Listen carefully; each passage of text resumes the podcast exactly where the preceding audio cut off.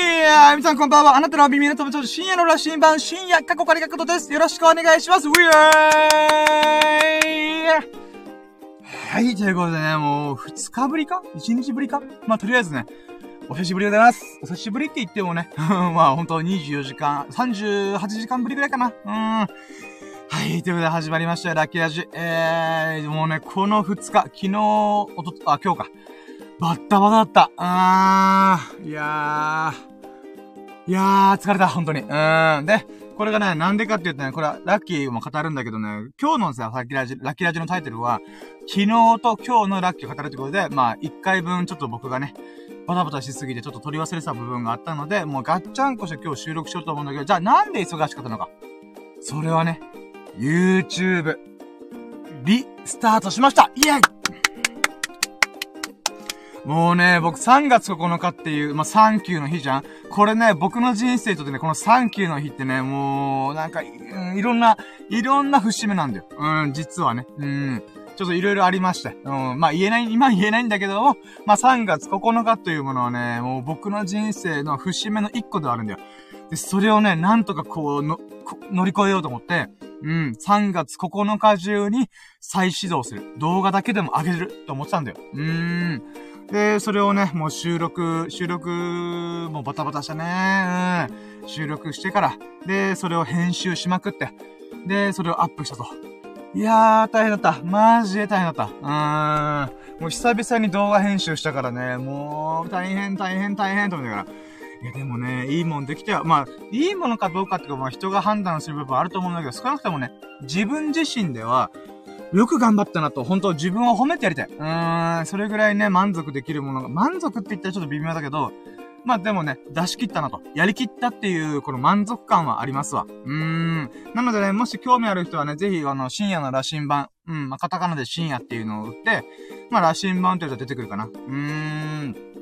なのでね、もうぜひともね、もうこれから僕は世界の深夜に駆け上ってから、頑張るよー。うーん、なんとかね、今回はせめて1ヶ月以上続けたい。うん、でも、毎日配信はちょっと厳しいと思うんだけども、でもね、少なくともじゃあ目標金今考えようか。うん、月に4本はアップしようと思う。まずは。まずはね、全力で出し、出し切った何かしらの動画を4本、月に4本を上げていこうと思う。本当はね、毎日やりたいとか、もしくは週に2、3本上げるペースでいきたいんだけどもね、とりあえずは様子見で、うん、4本でいこうと思う。うーん。で、あれ結構いけんなと思ったら、まあ10本とかね。うーん、とりあえず様子見ながらちょっと続けていきたいなと思います。いやー、マジでね、自分自身頑張ったなと本当に思ってる。うーん、自画自賛かもしれないけどね。まあ、もう、うん、大丈夫、大丈夫、大丈夫、何大丈夫じゃねえ。えっ、ー、と、そう。うん、頑張ったっていう自分に対してね、おめえよく頑張ったなと思ってるわ。うーん、頑張った姿を見てね、僕自身をまた僕自身を見て、励まされるなと、うーん、思いました。あの、問題。あのー、うん、自己満足サイクルが続いてるよね。うーん、頑張った自分に対して、お前はよく頑張った。うーん。だからこそ次のチャレンジも全然いけるよ頑張れうん、その頑張ってる姿に俺また励まされたよって言って、わけのわかんない自己満足ループにも入ってます。うーん、自分で自分を褒めるっつってな。うーん。まあそういうことをやっておりました。で、まあ、ここら辺のこともね、昨日と今日の部分で、うん、巻き起こってるので、いろいろ喋っていこうかなと思います。でね、前回収録したラッキー、えー、つまりね、はい、月曜日か。月曜日収録した最優秀ラッキー。なんだ？ちょっと待って、今メモ帳開くわ。ごめんね。もうほんと準備してなくてさ。うーん。えー、っとね、そうそうそう。そうそう、いつもすぐそばにある。あ、そうだ、オッケー。あ、そう。前回収録したのが月曜日の、今週のね、3月7日、月曜日のラッキーを、まあ、紹介しようと思うんだけども、あ、そう、待った。まあ、言うとね、2日目だといつもの流れ忘れ、吹っ飛ぶね、吹っ飛ぶね。うん。まずはラキラジっていうのをね、ひたすら僕が今日1日、もしくは昨日とかの振り返った中で、あ、こんなラッキーがあった。あ、そうか、そんなラッキーもあったね。みたいな。あ、あんなラッキーもあったっていうのを全部なるべく思い出して、1ラッキー、2ラッキー、3ラッキー、4ラッキー、5ラッキーっていう風に数えていくだけのラジオでございます。うん。で、その中で企画がいくつかあって、例えば1日のラッキーパーセントみたいな感じで、うん何パーかなみたいな。うん。っていう風に言ったりとか、もしくは、この、や、1日にね、3、40個、50個ぐらい出てくるから、その中でも一番喜ばしかったものっていうのを、ピックアップしたりとかね。うん、それを、あ、待って。あ、今、あれびっくりしたー。繋がってるよね。今、メモ帳開いてたら急に落ち上がった。びっくりした。繋がってるよね。うん、オッケーオッケー。はいはい、ごめん。うん。で、えー、そう。とか、あまあそう、今日の最優秀ラッキーっていうのを選んでみたりとか、もしくはラッキーパーセン、あ、ラッキーカムトゥルだ。うん。翌日のラッキーに、ラッキーを掴みに行くぞっていう気持ちを込めて、うん、これこれこれこういうことしたいんだ、みたいな、うん、っていうのを喋ったりもしてます。うん。でだ。この、その中でのね、3月7日月曜日の最優秀ラッキーっていうのが2個ありました。まず1個が、えー、世界の教養と日本の教養という本を、よ、え、Kindle の、Amazon Kindle の読み放題プランに追加したことを、追加して今読んでるんだよ。それがね、非常に面白いんだよ。うん。で、また、それとともにコメントで、この教養と雑学について自分なりに考えるような、このコメ、変な、まあ、変なコメントって言ったら変だけど、まあ、そういうのがあったんで、あれちょっとそれ違うんじゃないって思ったんで、まあ、自分なりの意見を考えられたこと。うーん、これがまず1個目。うん。これね、例えばさ、この世界の教養の365日分のやつを紹介したりとか、日本の教養の365日分を紹介したりとかしてる本なんだよ。これ実物の本で見たらくそ分厚いんだよ、マジで。うーん。多分合わせるとね、優にね、6センチとか超えてくんじゃねえかな。うん。まあ、それぐらい分厚い本なんだけど、でもね、Amazon Kindle 本で見てれば別に、うん。なんていうか、そんなに重くもないさ、スマホだし。うーん、ああ、これめっちゃいいと思って。しかも読書習慣。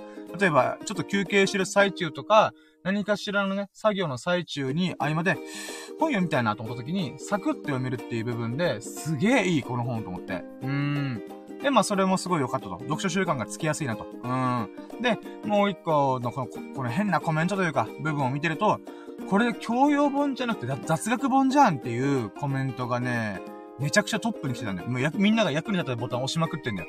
でもね、教養と雑学の違いなんてないんだよ、僕は。僕からしたらね。うん。教養っていうと、辞書というか、ブログで調べると、教養というのは生きる上で必要な知識とか学びのことを言うらしいんだ。で、逆に雑学っていうのは生きる上で必要のないもう、無駄知識みたいな部分があるらしいんだよ。まあ、トリビア、へへへへみたいな。うん。このネタをし、ネタっていうか、このテレビ番組見たことある人は僕と同い年だね。同い年とか、同じ世代だなと思いつつ。うん。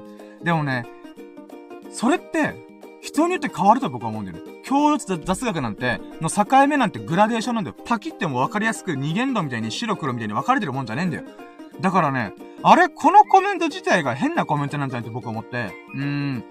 で、もっと思ったのが、教養ってじゃあ何かっていうと、僕の中のイメージは、いろんな知識があって、その知識を結びつける自分のこの繋げる力のことを言うんじゃないかなと思うんだよね。うん。まあ、あくまで僕の定義ね。うん。だから雑学っていう風に思ってる人はずっと点なんだよね。うん。でも、自分の学び、学んでいく、この力、学び力みたいなのがある、あれば、その点と点の雑学というか知識が、パンパンパンパンパンってこの線で繋ぐことができるんだよ。うん。僕はこれを何度も何度も味わって、あー、これ繋がったなーみたいなことがあるんだよ。つまりね、教養というものは、誰かから教わるものではなくて、自分自身の力で、掴み取るもんじゃねえかなって僕は、まあ僕は学がないからさ、うーん、ほんとアホだけど、アホの子なんだけど、でもね、自分なりに学んでるとやっぱそういう経験が多いし、だからこそ学ぶって楽しいなって思うんだよ。うーん。だからさ、この鵜呑みにするようなタイプの、なんていうか、教養くれっていうのは話が違うなと僕は思うんだよね。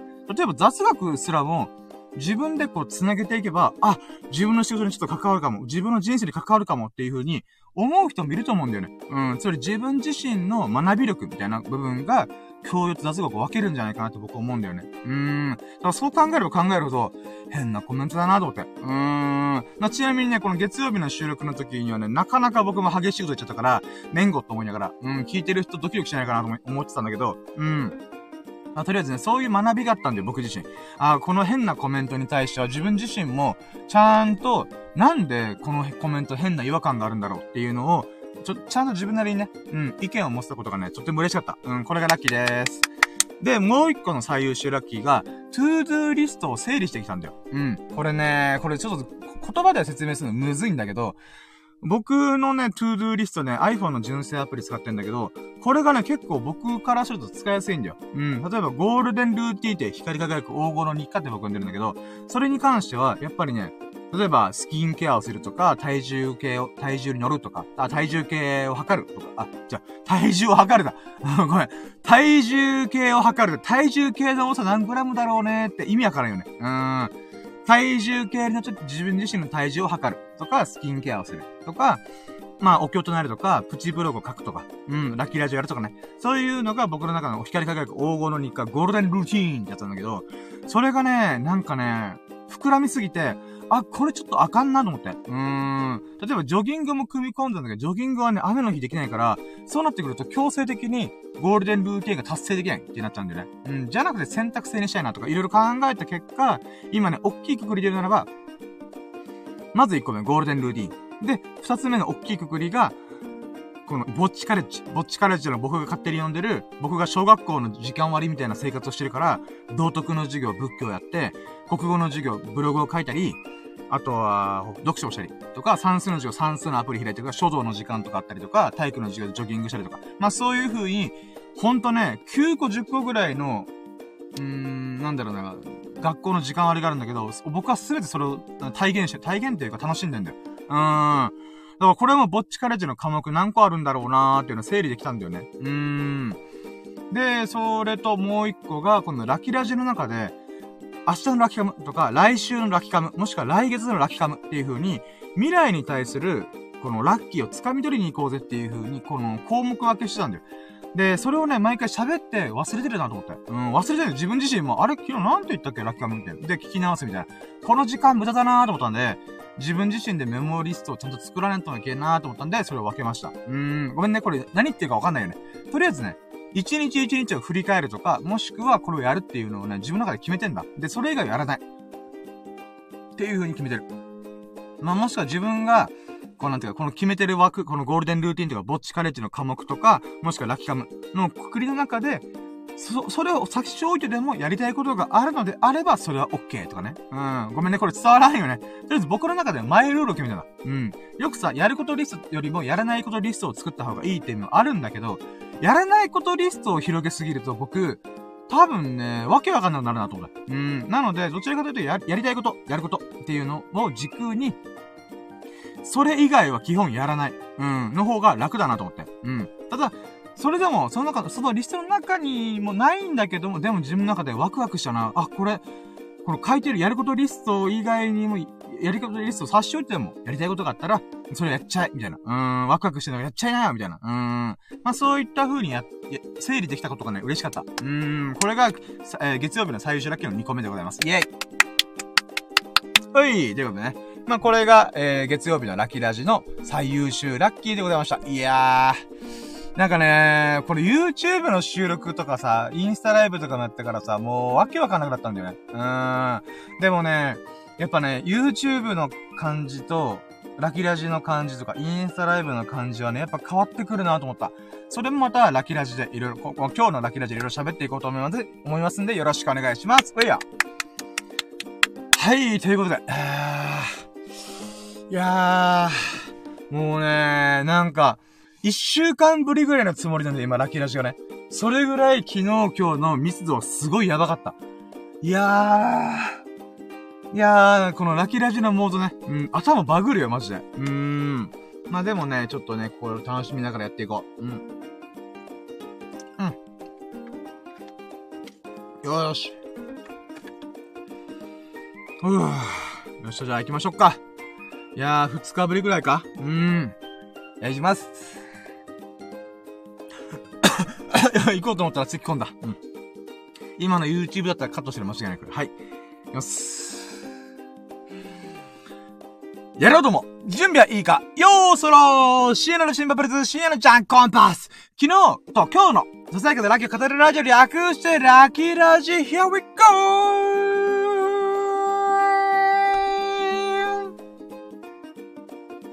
始まりました。よろしくお願いします。えー、現在2022年の、えー、3月10日か。3月10日、木曜日の2時44分でございます。えー、牛水でございますね。うん、で、思った俺。あれ？そういえば、冒頭の時に、時間いってないなと。うん、僕はね、午前2時半ちょうどから始めたはずなんだけど、行ってなかったね。そしたら14分喋っちゃったね。いやー。行っときゃよかった。まあいいや。うん。とりあえずね、現在2時45分だったね。うーん。で、今日はね、何度も最初から言ってるけども、2022年3月8日、3月8日と3月9日、サンキューの日のラッキーを振り返っていこうと思います。よろしくお願いします。で、今回は、シャープ105。105回目ってことで、うん、シャープ105回目。うん、シャープ105回目ってあれだね。なんか頭痛が痛いみたいな感じで繰り返してるね。うーん。シャープってのは回数のはずなのに、シャープ105回って、うーん。回、回ってことでね、105回回。うーん、意味がわからないね。ごめん、皆さんもバグってます。はい。ふぅ。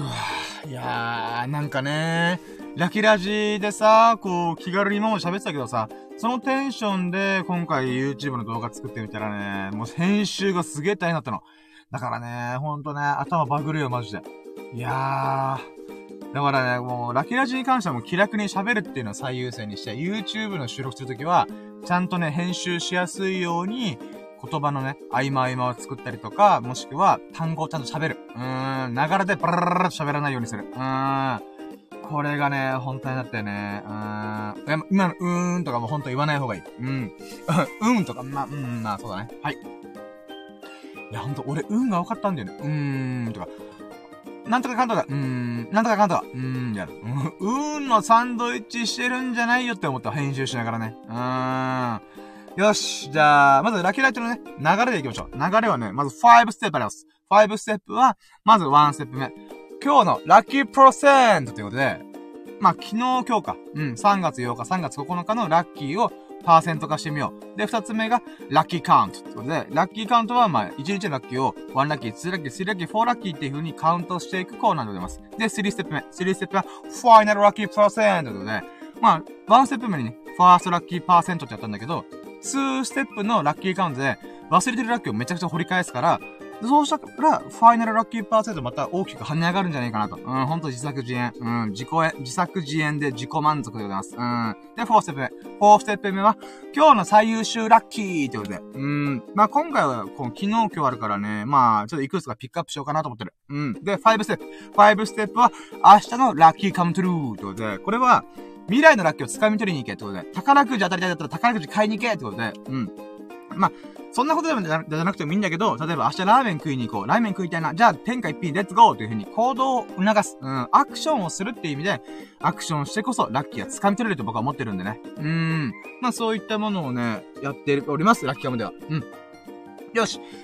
うわもう今日は喋りたいこといっぱいあるからね。うーん。やっぱね、YouTube 再チャレンジできたっていうのがね、私にとってはもうアドレナリンドバドバ出た。うーん。ドーパミンもドバドバだ。脳内ホルモンがスパークじゃね。もう、バチコーンってもう、なんか、なんかニコラテスラのさ、実験であるじゃん。電気バチバチしてるみたいな。もうそんなレベル。バチバチバチバチってな、うん、なってた。うーん。いやー。まあ、はい、行こう行こう行こう。はい、ということで、じゃあ行きましょう。3月8日、3月9日、8、9日のラッキーを振り返っていこうと思います。よろしくお願いしまーす。はい。それでまずはワンステップ。ファーストラッキーパーセントっていうことなんだけどもね。これね、今思ったけどさ、うーん、ちょっと今日はね、やっぱ2日分のラッキーをまとめて喋ろうと思うから、これなしにするわ。うん、飛ばす。パーン飛ばす。うん。もうね、これ、一日一日毎毎日やったら、そりゃね、あの、ファーストラッキーパーセントが結構効いてくるんだけど、今回はね、もうラッキー、ラッキーカウントがとんでもない量なの。おそらく僕の予想は、マジでちゃんとカウントしてたら、100個超えてくる。だけど、100個数えるのは俺が大変なん、だから、ある程度はしょっていくんだけど、それぐらいの密度濃い2日間過ごしたんだ。うーん。だからそれでワンステップ飛ばす。はい、じゃあ、2ステップ。ラッキーカウントイェイはい、ラッキーカウント。うん。一日のラッキーを振り返って、あ、こんなラッキーがあった、あんなラッキーがあった、1ラッキー、2ラッキー、3ラッキー、5ラッキー、4ラッキー、4、あ、じゃん。ん？待って、今俺、5ラッキーだと4ラッキーって言わなかった？あ、ごめん、はい。まあ、1ラッキー、2ラッキー、3ラッキー、3ラッキー、いや、ふわーっていう、ことでいこうと思います。で、ここで大事なのね。ラッキーが忘れやすいってこと。人間の脳の構造上、忘れやすいらしいんだよ。ポジティブな感情、感情、記憶か。ポジティブなメモリー。うん。ポジティブメモリーを忘れやすい。だからこそ意識的に思い出していこうぜ、ベイビーってことで。はい、やっていこうと思います。ふぅー、行くぜ、行くぜ、行くぜ。今日はいっぱい、今日、昨日今日いっぱいって昨日の記憶がね、おぼろげ。なぜならばね、もう、えー、YouTube の編集がマジで時間かかりすぎてね、もうマジで涙目、ちょちょ切れた。涙が出そうだった。うーん、そのせいでね、やっぱちゃんと寝ないとね、記憶忘れてるね。はい、じゃあ行きましょうか。うん。待ってよ、どうしよっかな。これ昨日のラッキーは結構やばいぞ。えー、っとね、やばいの、お、おーっとっとっとっと。今待ってよ、ちょっと今ローディングしてる。ローディング、ローディング。うん、よくゲーム画面でさ、あるじゃん？このぐるぐる回ったりとか、棒グラフみたいなウィーンって。うん。昨日の朝何やったっけ俺？えー、っとね、あー、あ、待ってよ。あー、待ってよ。もうこれもう YouTube でカットしてるね、間違いなく。いやー、確かね、あれなんだっけなあれ？あれ？あれれのれー違うなあー、そっか。やっかー、はいはい、わかったわかった。オッケーオッケー、ちょっと待って、水飲ま。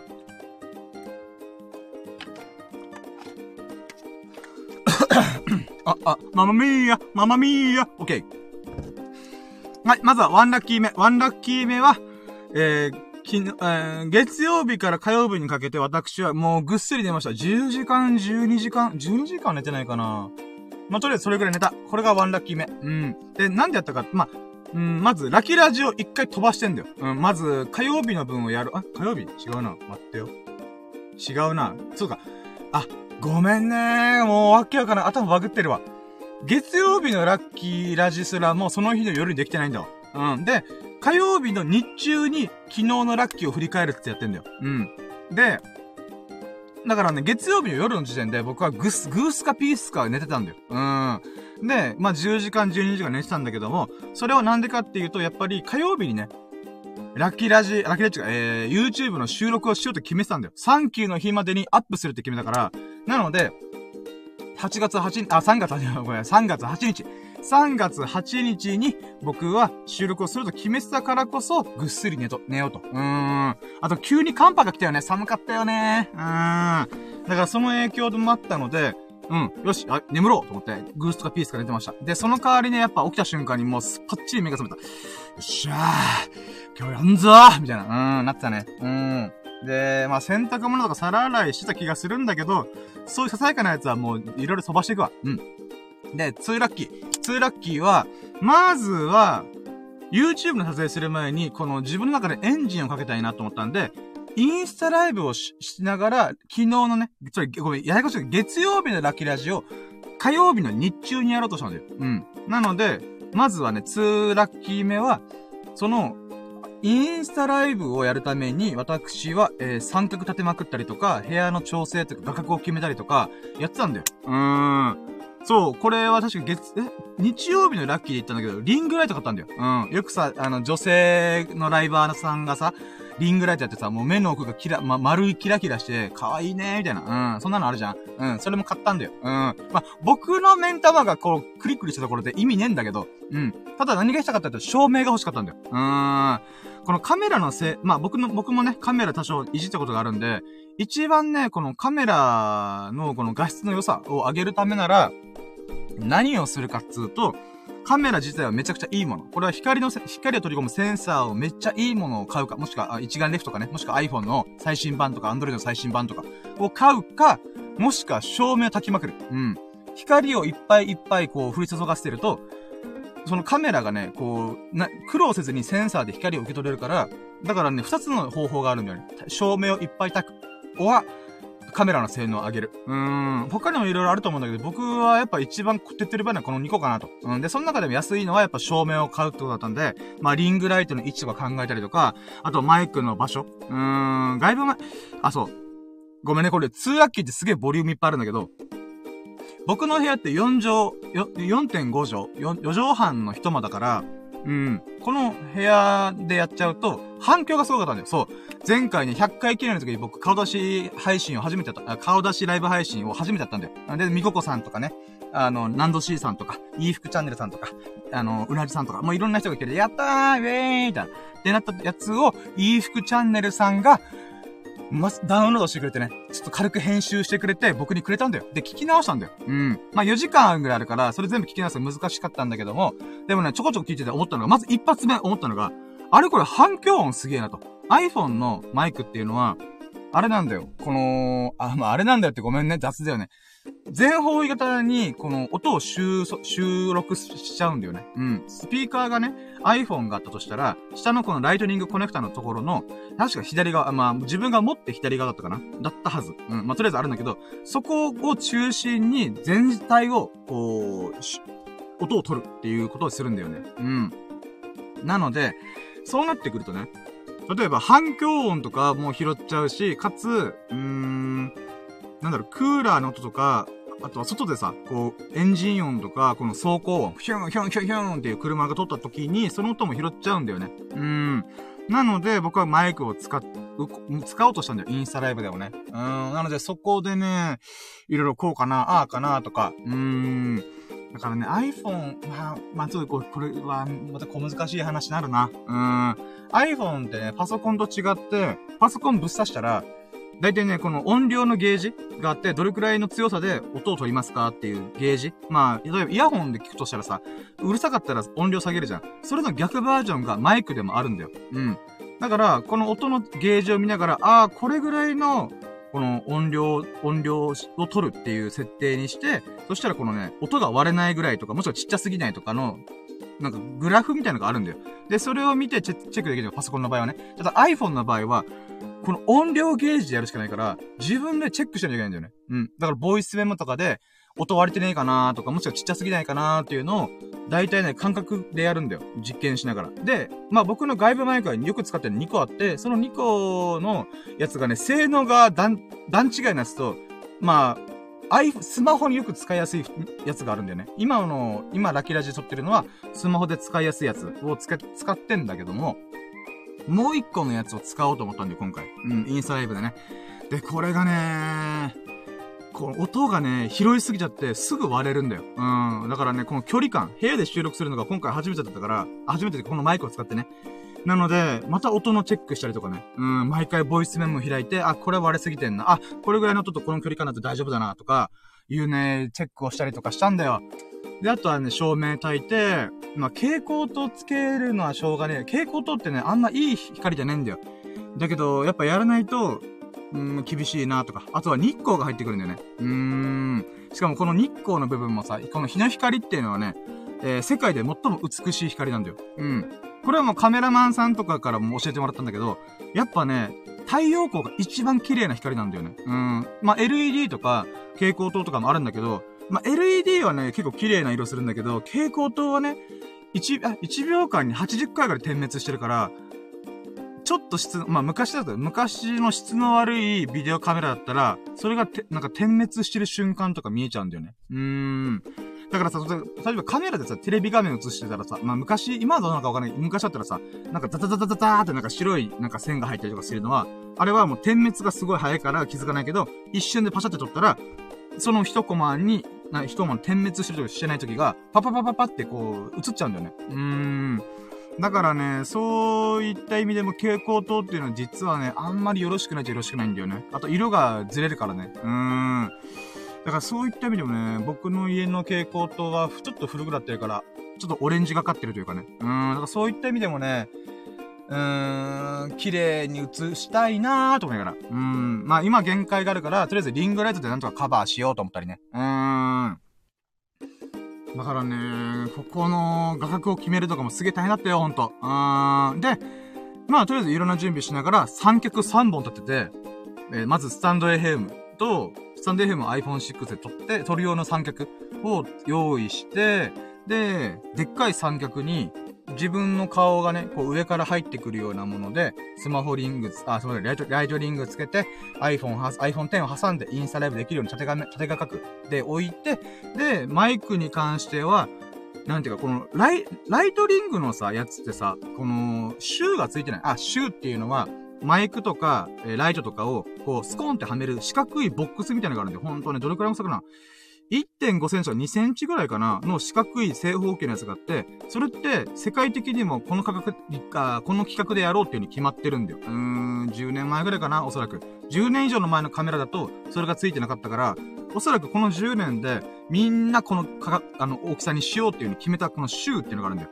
で、そのシューを挟む場所がないんだよ。ライトニングの場合は。で、このライトニングでさ、うーん、シューがついてるやつないのかなってちょっと探したんだけど、でも、あれなんだよね。なかったんだよね。もしかしたら Amazon で購入すればあったのかもしれないけども、まあとりあえずそこがね、うーん、なかったなーと思って。うん、まあまあまあいいや、うん。まあ、なので、マイクはマイクで別でつく、立てなきゃなと思ったので、3本目の三脚立てて、それはこの外部マイクをくっつけるための場所を作り、取りました。うん。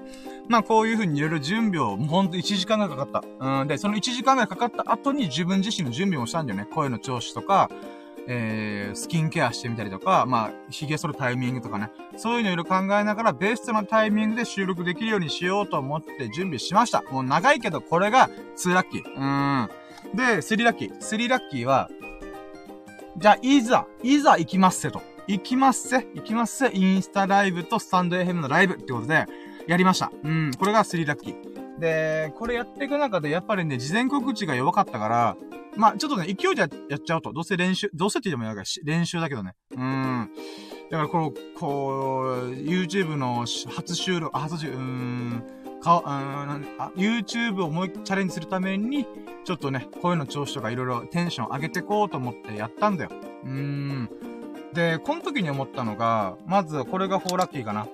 あのね、音声配信。今まさに僕は、ラキラジ、スタンド FM というものを通して、ラキラジっていう企画で喋ってる。ひたすら。うん、もう頭、頭、うん、バカになるぐらいバーってもう思ってることを今喋ってんだけど、これね、うーん、意識の集中がしやすいんだよ。やっぱね、インスタライブしてると、画角を気にするんだよ。うん。この見てる人がいるかもしれないから、いるかもしれないっていうのは変な話だけど、うん、その人たちに向かって喋ってるっていうのがあるから、身振り手振りとか、もしくはこの目線とかをずらさないようにしようっていう風に、そこに意識の、例えば100%に意識があった時に、3割ぐらいそこに持ってかれるんだよ。うん。この見てる、この顔の感じとか、そういうもので、3割ぐらい意識が持ってかれて、7割ぐらい、残り7割で何喋ろうとか、うーん、ちょっとこ、あ、この話をする前に、事前の話が必要だな、事前説明する話が必要だなとかいう時もあるんだよ。うん、そこの7割でやるから、毎回それ飛ばすんだよ。あ、待って、俺今、いきなりラキラジの話してるけど、ラキラジって何ぞやって話をしてないと、意味わかるような聞いてる人とかね。なんかそういう風に、あれ？これインスタライブと、スタンデーヘブのライブを両方一緒にやろうっていうと結構頭バグるなと思って。100回目の時、1回の時はもうあ、テンションバカなってたから、もうどうしよう、ドキドキドキドキドキドキドキドキドキみたいな、うーん、ビビ、もうチキってた、ビビってた。うーん。ビビってたからこそ、あなんかあんまり気になってなかったけど、2回目のライブ配信、インスタライブ配信をするときに、あ、そっかインスタはこのカメラ目線になった瞬間に意識が3割そっちに持ってかれるから、いつも以上にちゃんと気を張って、おしゃべりしないと、よりわけのわかんない喋りをしちゃうなーとかもね、思ったんだ。うん、これが、え、今何個目？これが4ラッキーかな？うん。ちょっと待って、俺、この前のやつと同じカウントしてるかな？待って、4ラッキーです、多分。はい。で、5ラッキー。5ラッキーは、うーん、そう、その中でね、インスタライブしてる中で、あ、ごめんね、アカウント、ちょっとこれ、後からかかってくるんだけど、新しくフォロー、インスタのアカウントフォローしてくれる人がいて、やったー、ありがとうございますと思って。うん。で、それが嬉しかった。これが5ラッキーかな。うーん。で、その時はやっぱ夕方の、確かね、5時、4時5時ぐらいにやったから、まあ、それはね、みんな仕事したりとか、来れない人も多いと思う。まあ、うん、しょうがないよなと思いつつ、バー喋ってたんだよ。うん。で、1時間半とか2時間ぐらいするときにね、事件が起きたんだ。もう大事故が起きた。これがね、もうラッキーとカウントしたろう、一応と思って、6ラッキー。インスタのアカウントがぶっ飛びました。イエーイ僕のこれまで頑張って投稿300本ぐらいわけのわかんない投稿してきたインスタのアカウントが、深夜の羅針盤のアカウントが吹っ飛びました。もう絶望しましたね。もう、これね、この1個前の収録104回目の時に、その最中、最後ら辺にさ、え待ってインスタグラムのアカウントどうなってんの？みたいな。っていうね、もう事故ってる瞬間を、まあ、たまたま、たまたまっていうか、収録して、もうあまりの、あ、やればやると、あ、これやばいやつだと思って、大急ぎでもスタンド FM もすいません、終わりますってパチって終わって、その後ね、いろいろスタモンドしたんだよ。もうね、結論から言ったけども、インスタのアカウント吹っ飛びました。うーん。もう、絶望感がこう、ふわーって僕の胸に広がったよね、ほんと。うーん。だ、何をし、うん。待ってよ、えーと、待ってよ。なんだっけなこのね、あ、ま、あ、待ってよ。このインスタライブの、なんかね、話で言うならば、思ったのがね、あ待って、ちょっと待って。今なんか、え？あ、待って。あれ、いい服チャンネルさん聞いてるの？あ、なんかコメント来た。あれ待って。うん、LINE で。あー。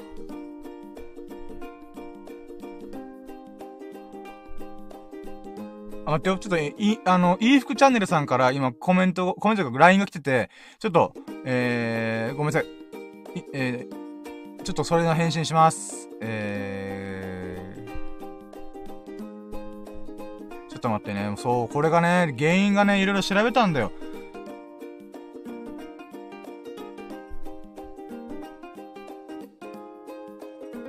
あ、待って。ちょっと、ちょっとごめんね。2、3分だけちょっと待って。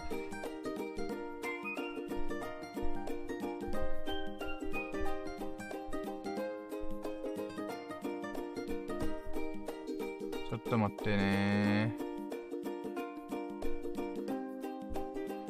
えー、そう、これね、いろいろ調べたんだよね。インスタの不具合というか、インスタのアカウントが吹っ飛んだ理由。で、やっぱこういう時でツイッター調べたらいいっていう風に聞いてたから、何かしらのアプリとかソフトの不具合があったら、同じ時期に、同じ瞬間に、同じように不具合が起きてる人がいるらしくて、その時にツイッター、ツイートしてる人が多いんだよ。だから僕も同じように、まあ、え、インスタ入れないんだけど、みたいな。うん。っていう風に送って、あ、そっか、調べてみようと思ったら、やっぱ同じようにインスタの不具合があって、いろんな所持、えー、不具合が起きてるらしいんで、僕と同じタイプの人がいれば、僕以外のタイプもいるっぽかったんだよ。うん。なのでね、まあ、僕の不具合がどんなやつかっていうと、まずインスタライブ中に、まあ、だいたい1時間半とか2時間ぐらいの時に、急に、えっ、ー、と、違法なアカウントの侵入がありました、みたいな。うん。セキュリティ上の都合でアカウントを一回、えー、ログアウトします。ってなったんだよ。うん。オッケーオッケー、おー、オッケーオッケーオッケー。おー、わかったわかった。うーん、オーライオーライ。じゃあ今から俺もう一回アカウント入るよ。つって、入ろうとしたんだよ。そしたら、二段階認証ってあるじゃん二段階認証って1個目が自分のメールアドレスがパスワードから入って、もう1個が SMS。まあ、昔の言い方では C メールだよね。自分の電話番号に対してのこう、認証番号を送るっていうのが二段階認証あるじゃんうん。それがね、えー、なんかね、できなくなったんだよ。できなくなったんだよ。どういうことかっていうと、いつもだったら SMS、メッセージアプリで出てくる、帰ってくるはずだったのに、なぜかこの瞬間だけ、うんともすんともできないんだよね。うん。なのでね、ちゃんと電話番号も何回も何回も入れたし、日本のプラス8以上だったかな。うん、僕の、えー、まあ、この番号を今言いそうになったけど、まあ、自分の電話番号と、この日本の、このね、国際番号、もう組み込んだ状態で、何度も何度も送ってんだけど、できなかったんだよね。うん。だから、うんともすんとも来ねえんだ、SMS が。えなんでなんで？と思って。で、最終的に何が起きたかっていうと、上限に達したんで24時間後にお試しくださいって言われて、はぁと思って。うーん、手厳しいと思って。で、とりあえずね、このインスタのアカウントが吹っ飛んだとか、SMS で、こう、これ連絡が来ないっていうものに関して、同じような似たような症状があるんで、うん、ブログで調べたんだよね。うーん、で、それ通りのことやったんだけど、例えば、ワイモバルの回線なんで僕、キャリア、キャリアがね。で、それのね、この、なんだろう、着信拒否してないかとか、そういうものも全部調べた上で、結局ダメだったんだよ。え？と思って。うん、とりあえず、この現時、その時点では、翌日の24時間まで待ってみようと思ったんだよね。うん、なのでそれが7時ぐらいだったかな。夜の6時、7時ぐらいにそれでドタバタしたんで、今日の夜7時まで様子を見ようと思って、まあ、ちょっとスルーしたんだよね。うん。とりあえずね、この、この、だから、その瞬間まではまずインスタのアカウントが吹っ飛んだかどうかはわかんない。だけど嫌な予感した、すごい。うん。なんでかってさ、一瞬だけ僕のアカウントに入れる風な画面が出るんだけど、僕の投稿全部消えてるんだよ。え？そんなことある？って、それ一瞬パッて出て、またすぐログインしてくださいみたいな。うーん、なんか、この SMS で出て帰ってくる番号を見てくださいみたいな。えー、何怖いと思って。うーん。その吸ったもんだでもう YouTube の撮影どころじゃねえわと思って、もうドタバタしたね、ほんと。うーん、多分2時間ぐらいドタバタした。うーん、え、どうすんの？どうすんのこれ？やばいやばいやばい。みたいな。うーん。で、あ、1, 1時間ぐらいか、1時間ちょっとぐらい調べながらいろいろ試してみて、結局、ちょっとダメだから、翌日考えてみようと思って。で、そのさなかにも、この YouTube の、あ、以上ごめん、インスタ、インスタのね、症状のツイートがいっぱいあって、で、だったら僕と同じような症状の人が僕の、あれ？インスタの不具合かな ?SMS が届かないんだ。SMS の確認メールが来ないんだけど、みたいな。っていうことに対して、いいねがちょこちょこついたりとかして、あ、やっぱ同じ症状の人いるんだなと思って。うん。で、一瞬よぎったのが、僕がラジオのさ中で、インスタで言っちゃいけない言葉を喋ったから、それが AI が反応したのかなとか、一瞬都市伝説的な感じで一瞬思ったけども、やっぱ違うよなと思って。うーん。まあそういう風なことをいろいろ思った結果、とりあえず、マッチということで待つことにしました。うーん。いやー、へこむと思って。うん。で、えー、そうか、セブンラッキー？第セブンラッキーは、あ、そうだね。ここでちょっとね、ああ、よかったと思ったのが、僕 SNS でさ、毎日、毎日配信何かしらしてるんだよ。で、基本的にはインスタを軸に、いい感じの写真を加工して、で、その後に、インス、えっ、ー、と、他の SNS で全部コピーしていくと、同じ画像を使っていく、みたいなことをしてるんだけども、今回たまたま、このインスタの収録をする前に、文章書き上げて、パッとこの配信してたんだよ。配信というか発信してたんだよ。だからね、ギリギリセーフだったなと思って。うん、これが seven lucky かな。うん。で、 eight lucky。eight lucky は、うーん、あ、そう、その時のブログで何書いたかっていうと、えー、マッサージの話をしたかな。整骨院に初めて行ったよーんっていう話をしました。うん、タイトルで言うならば、まあ、130歳。目指す、えー、目指す、目指すは11030歳。初めて整骨院に行った話、みたいな。そんな感じのブログを書いたんだよね。うーん。で、やっぱね、この、整骨院の行ったせ、あ、行った原因というか理由としては、背中の痛みがあったんだよね。運動を急にした結果、私、ピキッとなったんで、あれ？と思って。で、3日ぐらい安静したんだけど、やっぱこれ何かしら姿勢が悪いからかなと思って整骨院に行きましたと。で、行って、やっぱり原因としては、筋肉量足りないっていう風に言われたんで、あ、そっか、なるほどなーと思って。うーん。まあ、なのでね、こう、筋肉を、まあ、運動してるから全然いいとは思いますよ、ってことで。うん。だからゆっくりゆっくり、こう、体を鍛えながら、鍛えながら、この背中の痛みを薄れさせていくっていうことを重要視した方がいいですよ、と。思った、言われたんだよね。なるほど、勉強になるなと。で、あとね、この電気マッサージみたいなのがあって、まあ、電気ってちょっと怖いじゃん。ビリビリするのかなみたいな。ではなくて、よくさ、この、通販番組とかある、この腹筋を簡単に割れるツールつって、この腹筋にさ、この、腹筋周り、お腹周りにベルトを巻いて、それがブルブルブルブルブルって震えるようなものあるじゃんあれのマッサージ基板みたいなのがあって、それを背中にポンポンポンポンポン、ポンポンポンっていう風に、ペタペタ貼ってくんだよ。うん。で、それをブルブルブルブルっていう風に震えるから、それを15分くらいやるっていうのが、マッサージがあるんだよ。これがね、結構気持ちよかった。うーん。で、最後の15分の最後ら辺に、結構すごい勢いで、ブルブルブルブルブルブルってやる瞬間があるんだけど、一瞬ビクッとするんだけど、このビクッとした感じもまた気持ちいいなーと思って。うーん。で、終わるじゃん。終わったら背中がめちゃくちゃ熱いんよ。うーわー、背中の血流がギュンギュンしてると思って。うーん。なのでそういう喜びもあったわな。うん。まあそういうことを書いたブログを事前に熱くしたんで、よかったなーと思って。うん。とりあえずインスタのアカウントが吹っ飛んだショックがすごいです。うん。はい。で、8ラッキー。8ラッキーは、まあ、そんなインスタのスタモンダをしながら、はぁ、落ち着け、ビークール、ビークールっ、つって。うん、オーライ、オーライ。俺の人生まだまだこっからだっ、つって。人生こっからだってだいぶ、うーん、行々しいけども、大げさだけども。うん。うん。あー、水美味しいね。はい。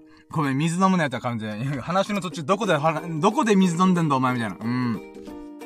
はい。で、8ラッキーか。8ラッキーは、まあ、そんなね、そんなインスタライブがうまくいかなかったとか不具合とかあったけども、やっぱ俺の本命は YouTube だから。うん。やっぱ動画とかメディアで関してはやっぱ YouTube が王様だから YouTube 頑張れみたいな。うん。ということで、えー、8ラッキーか。8ラッキー、YouTube、ん？あ、そうかね。8ラッキー、YouTube の収録ははじ、あ、収録の準備か。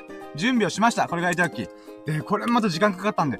インスタライブの場合は、縦の画角でやってみたんで、今回。うん。で、縦の画角だと、えー、まあ、この部分かなーってやったんだけど、YouTube で横の画角にすると瞬間に、やっぱまた勝手が変わってきたんだよ。あれ？と思って。うん。で、今回準備する上で反省点としては、前回ね、この100回記念の時に、横が、横画面でインスタと、インスタ横にしてね、あ、が、インスタ、スマホを横にして、無理やり横の画角で、ちょっと撮って、撮ってみたんだよ。うん。そうした時に思ったのが、この、僕自身がいて、背景のこの部屋の様子を、この映したくないものというか、見栄えがいいように斜めから撮ったんだよ。うん。角度的にここら辺かな？みたいな思ってやってたんだけど、後で見返してみたら、え、いや、これちょっと真正面の方がいいなと思ったんだ。うーん。ちゃんと自分自身がま、ど真ん中にドンといて、そこに対して、えっ、ー、とね、遠近法っていうのは一点集中法っていうのかなうん。確かその名前だったかなうん。なんか絵を描く人だったらなんかそういうのを学んだことある人で、これ水平線がパンって横に引いた時に、そこの一点に対して、自分自身が中心、画角の中心にいるんで、それに向かって、こう、集中するような画角。それまっすぐだよね。うん。画角をまっすぐにしようと思ったそうした瞬間にいろんな問題が起きたんだよね。うーん。例えばカーテンが入ってきたりとか、あとはライトの調整とか、うーん、あとはね、このリングライトでちょっと気になったのが、自分はね、収録するときメガネかけてる、あ、僕目つき悪い、あ、まあ、ちょ、目が悪いってのもあるんだけど、目つき悪いから、あの、目が、黒縁メガネ多少ごまかしてんだわ。うーん。え、そうした瞬間にそ、あ、そのメガネっていうのが、ブルーライト、あ反射レンズなんだよ。よくあるじゃんこのいろんなところ、オンデーズとかさ、ジンズとか、まあ、いろんなところでブルーライトカットレンズってあるじゃん。あれって仕組み的には、青い光を反射するんだよ。だから、光の中で、光の波長が、まあ、日本人の表現では7色あるじゃん。虹。虹色の7色があるとするじゃん。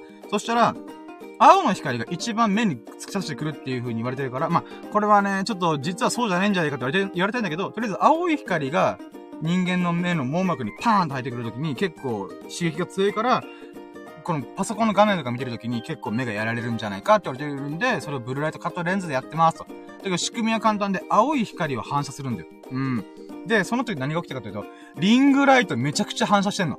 えと思って。うーん、え、これどうしようと思って。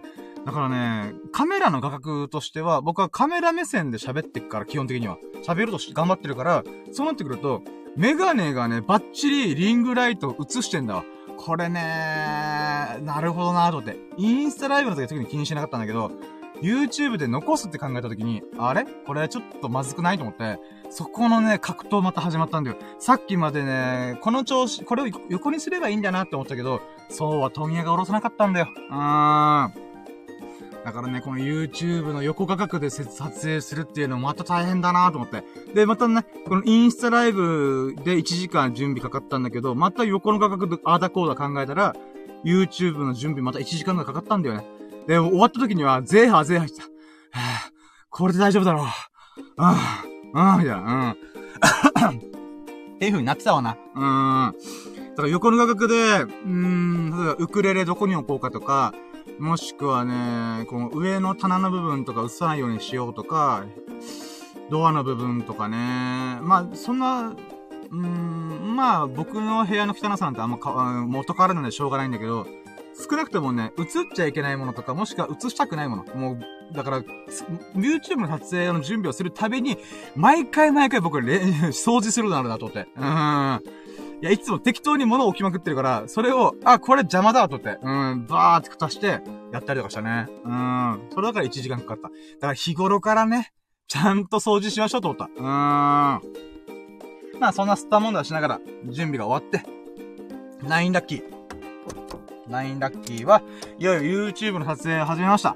で、なんていうかな、うーん、僕の撮影法ってちょっと特殊、特殊なのかな？あの、スマホにマイク繋げて収録すればいいじゃんっていうのもあるんだけど、僕が一番怖いのが、音が割れることなんだよ。音がちっちゃいのは別にそこの部分を大きくするとかすれば、別に外部マイク使ってるからね。うん。その、その音だけはパーンって上げるとできるんだけど、音が割れてしまったら、意味が、あ、それを戻すことはできないんだよ。だから基本的にさ、音を収録する人とか、もしくは友人にラップ取る人がいるんだけど、あ、趣味、趣味でね、ラップ取る人がいて、みんなが言うのが、音がちっちゃいのも問題だけど、音が大きすぎて割れる方がもっと問題だよっていう、よく言っちゃうんだよね。確かにその通りだと思って。うーん。なので、まあマイクのね、音量チェックももちろんするんだけど、僕の撮影方法っていうのは OBS っていう、まあこれちゃんとした使い方じゃないと思うんだけどさ。うん。まあ実験的にやってみようと思ったのが、この e 服チャンネルさんが、ライブ配信用のソフトの OBS っていう、まあ、このライブ配信のゲーム実況をしてる人がほとんど使ってる、9割ぐらい使ってるって言われてる OBS っていう無料のソフトがあるんだわ。で、それで、この e 服チャンネルさんにいろいろね、レクチャーしてもらって、音が割れない設定方法みたいなことを、やってもらったね。で、あとはこの音を、自分の声をね、クリアにするためには自分なりに調整する必要があるんだけども、この OBS 使えば、まずは音割れしない。このゲージを、このね、この緑のゲージがあって、黄色いゲージがあって、赤いゲージがあるんだけど、この赤いゲージを飛び越えまくったら音が割れるんだよ。うん。そこに行かないように設定するっていうのを、いい服チャンネルさんにいろいろ教えてもらったんだよ。ありがとうございます、と思って。っていうことで、僕の変則的な撮影方法は、iPhone を Web カメラ化。そういうアプリが、えーとね、エポックカメラっていうのがあって、エポックカメラで、この、なんて言うんだろう。iPhone の US、iPhone を USB で繋ぐ、もしくは Wi-Fi で繋ぐことによって、ただのカメラ化できるんだよ。で、このカメラ化したものに、まあ僕は今回 USB ぶっ刺して、パソコンにつなげて、パソコンの OBS っていうところがあるんだけど、そこ、あ、OBS を開きながら、で、もう一個、マイク。マイクの音はパソコン側から取るらしいんだ。パソコンに外部マイクをぶっ刺して、えー、が、が、が、が、iPhone のえー、iPhone から映像だけを撮ってきて、音声はパソコン、あ、外部マイクから直でパソコンに突っ込んでいく。うーん、っていう方法で撮ったんだよね。うーん。で、まあ、それは本来はゲーム実況用ってことなんだけど、一番僕は音が割れるのが怖かったんで、まあ、ちょっと実験的にこれでやってみようと思って、やったんだわ。あー。で、そうね。まあ、また、YouTube を撮影してる中でいろんなラッキーとか気づきがまたいっぱいあったんで、とりあえず9ラッキーが YouTube の収録を始めましたと。で、後から振り返ってみたら、あー、これちょっと違ったなと思ったのを言っていくんだけど、つまり、えー、音割れっていうか OBS で録画するっていうのが10ラッキー。なんだけど、これね、後から思ったのが、一個不具合あったのが、この映像と音がずれてんだよ。微妙にね。何回も見直す。あ、もう、もう今日だよ。今日編集終わって、わーって見直してるときに、あれ？これ音ずれてないと思って、ほんとね、1秒とかでっかいじゃなくて、0. 何秒ぐらいずれてるんだよ。あー、これは元からのやつだと思って。うーん。だからね、OBS で録画しちゃうとあかんな、あ、待って、コメント来てる。えーと、ハッピストさん。おーハッピストさん、ありがとうございます。えー、今日、こんばんは、はじめまして、よろしくお願いします。あー、ナイス to meet you! いやー、えー、ハッピー、ハッピストさん。ハッピストさん、いいですねありがとうございます。いい、いい、ハッピストってあれですね。ハッピーニストみたいな。そんな感じの意味ですか幸せな人っていうのかなうーん、いい名前ですね。勝手にそう思ってます。いやー、ありがとうございます。こんな、こんな、こんなど深夜にやってるラジオ聞いてくれてありがとうございます。はい。ん で、あ、ちょっと、いつのちょっとね、もう本当に YouTube の撮影とか編集で、いろんなラッキーエピソードがいっぱいあるんだよ。ちょっと待ってね、これマジで50個いくんじゃない？あ、50個っていうか、だいぶ圧縮してるけどさ。うーん。うん。出た。この、音がずれてるってことを編集終わりに気づいて、あ、これあかんなと思って、うーん、ダメだと思って。まあでももうやっちゃえと思って、YouTube にはもうアップしたんだけど、このね、OBS でやっぱゲーム実況とゲーム配信用だなと思って、で、よく考えてみたら、別に iPhone、iPhone と、iPhone のエポックカメラと、パソコンは Wi-Fi で繋げようと思えば繋げられるから、それはそれでやっといて、二人ね、iPhone とカメラぶっ刺して、で、そこはそれでやる。で、そのデータ、画面、映像データと音声データで一緒にガッチャンコしたやつを、そのまま Wi-Fi 経由で OBS にぶち込んどけば、まあ、できるんじゃねえかなと思ってる。これは次の実験はこれやってみたい。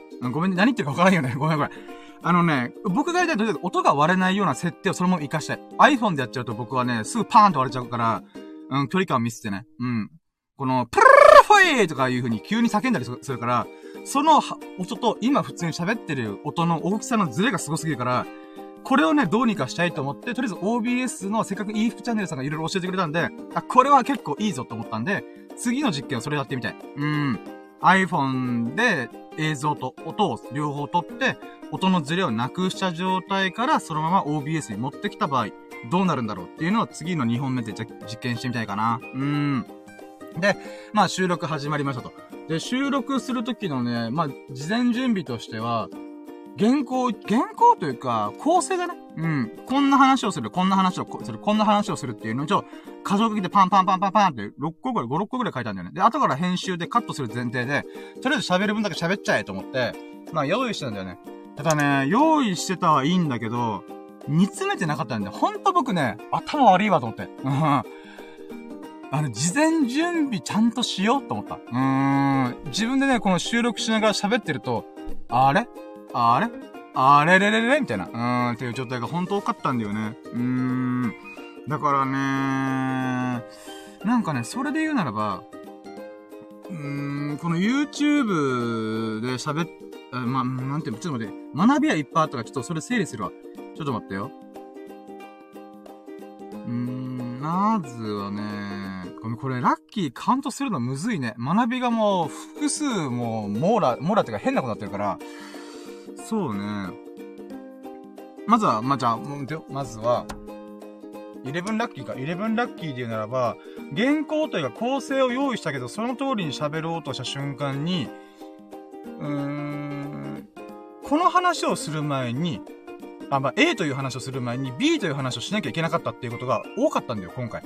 あっちゃー、あっかーと思って。ラジオっていうかもう、僕はね、喋りたがりだし、あた、うまい喋りとか、面白い喋りとか、役立つような喋りできないんだけども、とりあえず自分が思うままに喋ってスッキリしたいっていう人だから、そのテンションで喋ってたら、もうとんでもないことになったんだよ。うーん。だから順番が入れ子なりすぎて、入れ子っていうのはこの、なんていうか、順番逆な状態になりすぎて、その結果、後で編集するのがすげえ大変だった。うーん。例えば僕の人生のテーマの一個に、Life is Black Hole っていうのがあるんだけど、まあこれはまあ動画見てよと思ってんだけど、まあそういう、詳しいことを聞きたい人は、まあブラックホールって何っていうものだったら、まあ動画見てほしいんだけど、これね、僕普通に Life is Black Hole っていうことはどういうことかっていうと、人生を圧縮するっていうのと、アンド、ラッキーとかご縁をいっぱい引き寄せるっていう意味で使ってたんだけど、あれ？待ってよ。まず、ブラックホールって何ぞやっていうことを言わないと、話にならないよなってことを後で気づいてる。ちょっと喋った後に、あれ？待って。ブラックホールの話をしてからやった方が、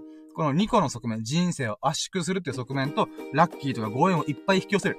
この2個が説明できんと思って、後からその話したんだよ。これね、編集する大変だった。うーん。どこで何分目でぐらいで僕が喋ったのかわからんから、聞きながら、カットしながら、あれ？これ入れ子しなきゃいけないとかいうのを編集してる時点で気づいた。うーん。だからその時はさ、もうひたすら喋りとか喋ってるから、これは編集の時、俺のトークスキルのなさ絶望だなと思った。うーん。まあ、これが11ラッキーかな。で、12ラッキーは、えー、っと、OBS の設定を僕が見捨てて、それはね、どんな設定見せたかっていうと、はい、えー、っとね、出力する、えー、っとね、画角、画角っていうか、解像度ってあ、画素数か。あのね、16対9っていう映像比率っていうのは、どの SNS が YouTube でも、基本的にみんなそうなんだよ。うん、縦なのか横なのかで、まあ、16対9っていうのを守ってんだけど、ただこの16対9という比率、に対してどれだけの画素数ぶち込むかっていうのは、設定変わるんだよ。だからね、本当は僕ね、1980だったかな ?1980 と1240だったかな？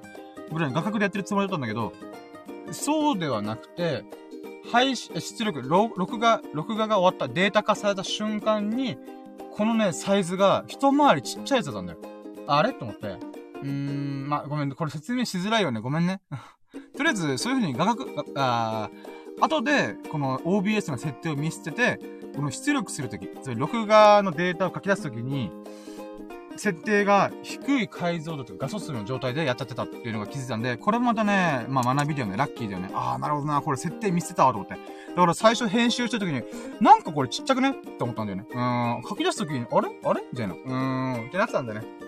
まあ、後から、それも変えれるっていうのは分かったんだけど、やっぱ最初からね、この、綺麗に、なるべく綺麗に映像を出したいから、そう、ちっちゃいやつをさ、大きくするとやっぱ画質が荒れるから、まあほんとさ、ビビったるもんだけどさ、まあ容量も重くなっちゃうんだけど、まあ、せっかくなら、ちょっと綺麗に撮りたいなーとかね、ちょっと欲張っちゃ、欲張、欲張り、欲張り深夜がちょっとちらっと顔出しました。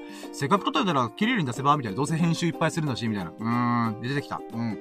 まあ、これが12ラッキーかな。うーん、出力のサイズを見せた。で、13ラッキーが、そうね。あ、まあ、ちょっとさっきからちょこちょこ言ってるけど、やっぱ僕改めて喋る人だなと思った。うーん。喋る人だなってラッキーに感動したけど、これどういうことかっていうと、これね、そうだ。これね、マジで感謝したいのがルルカさん。ルルカさんという、えー、YouTube やってて、2万3000人の登録者がいる人と、が、たまたまね、スタンド FM で、なんていう交流でき、できたんだよ。うん。で、その時に言ったのが、うーんとかえーとかをなるべく言わないで、どうせなら黙ってる方がいいよ。静かにしてる方がいい。で、考えて喋った方がいい。で、僕はそれが、どうしてもできないんだよ。もう10年間これに苦しんだ、マジで。うん。なんだけど、編集してる時に思った。分かったんだよ。このルルカさんが本当に言いたかったこと。これは、うーんを言ってると、この、あー、待って、編集するときにジェットカットって言って、間とか、い、いらない言葉を、例えば言いよどんだりとかするときを、バツバツカット、カットしていくんだけど、その瞬間に何を軸に見てるかっていうと、音量のゲージで見てるんだよね。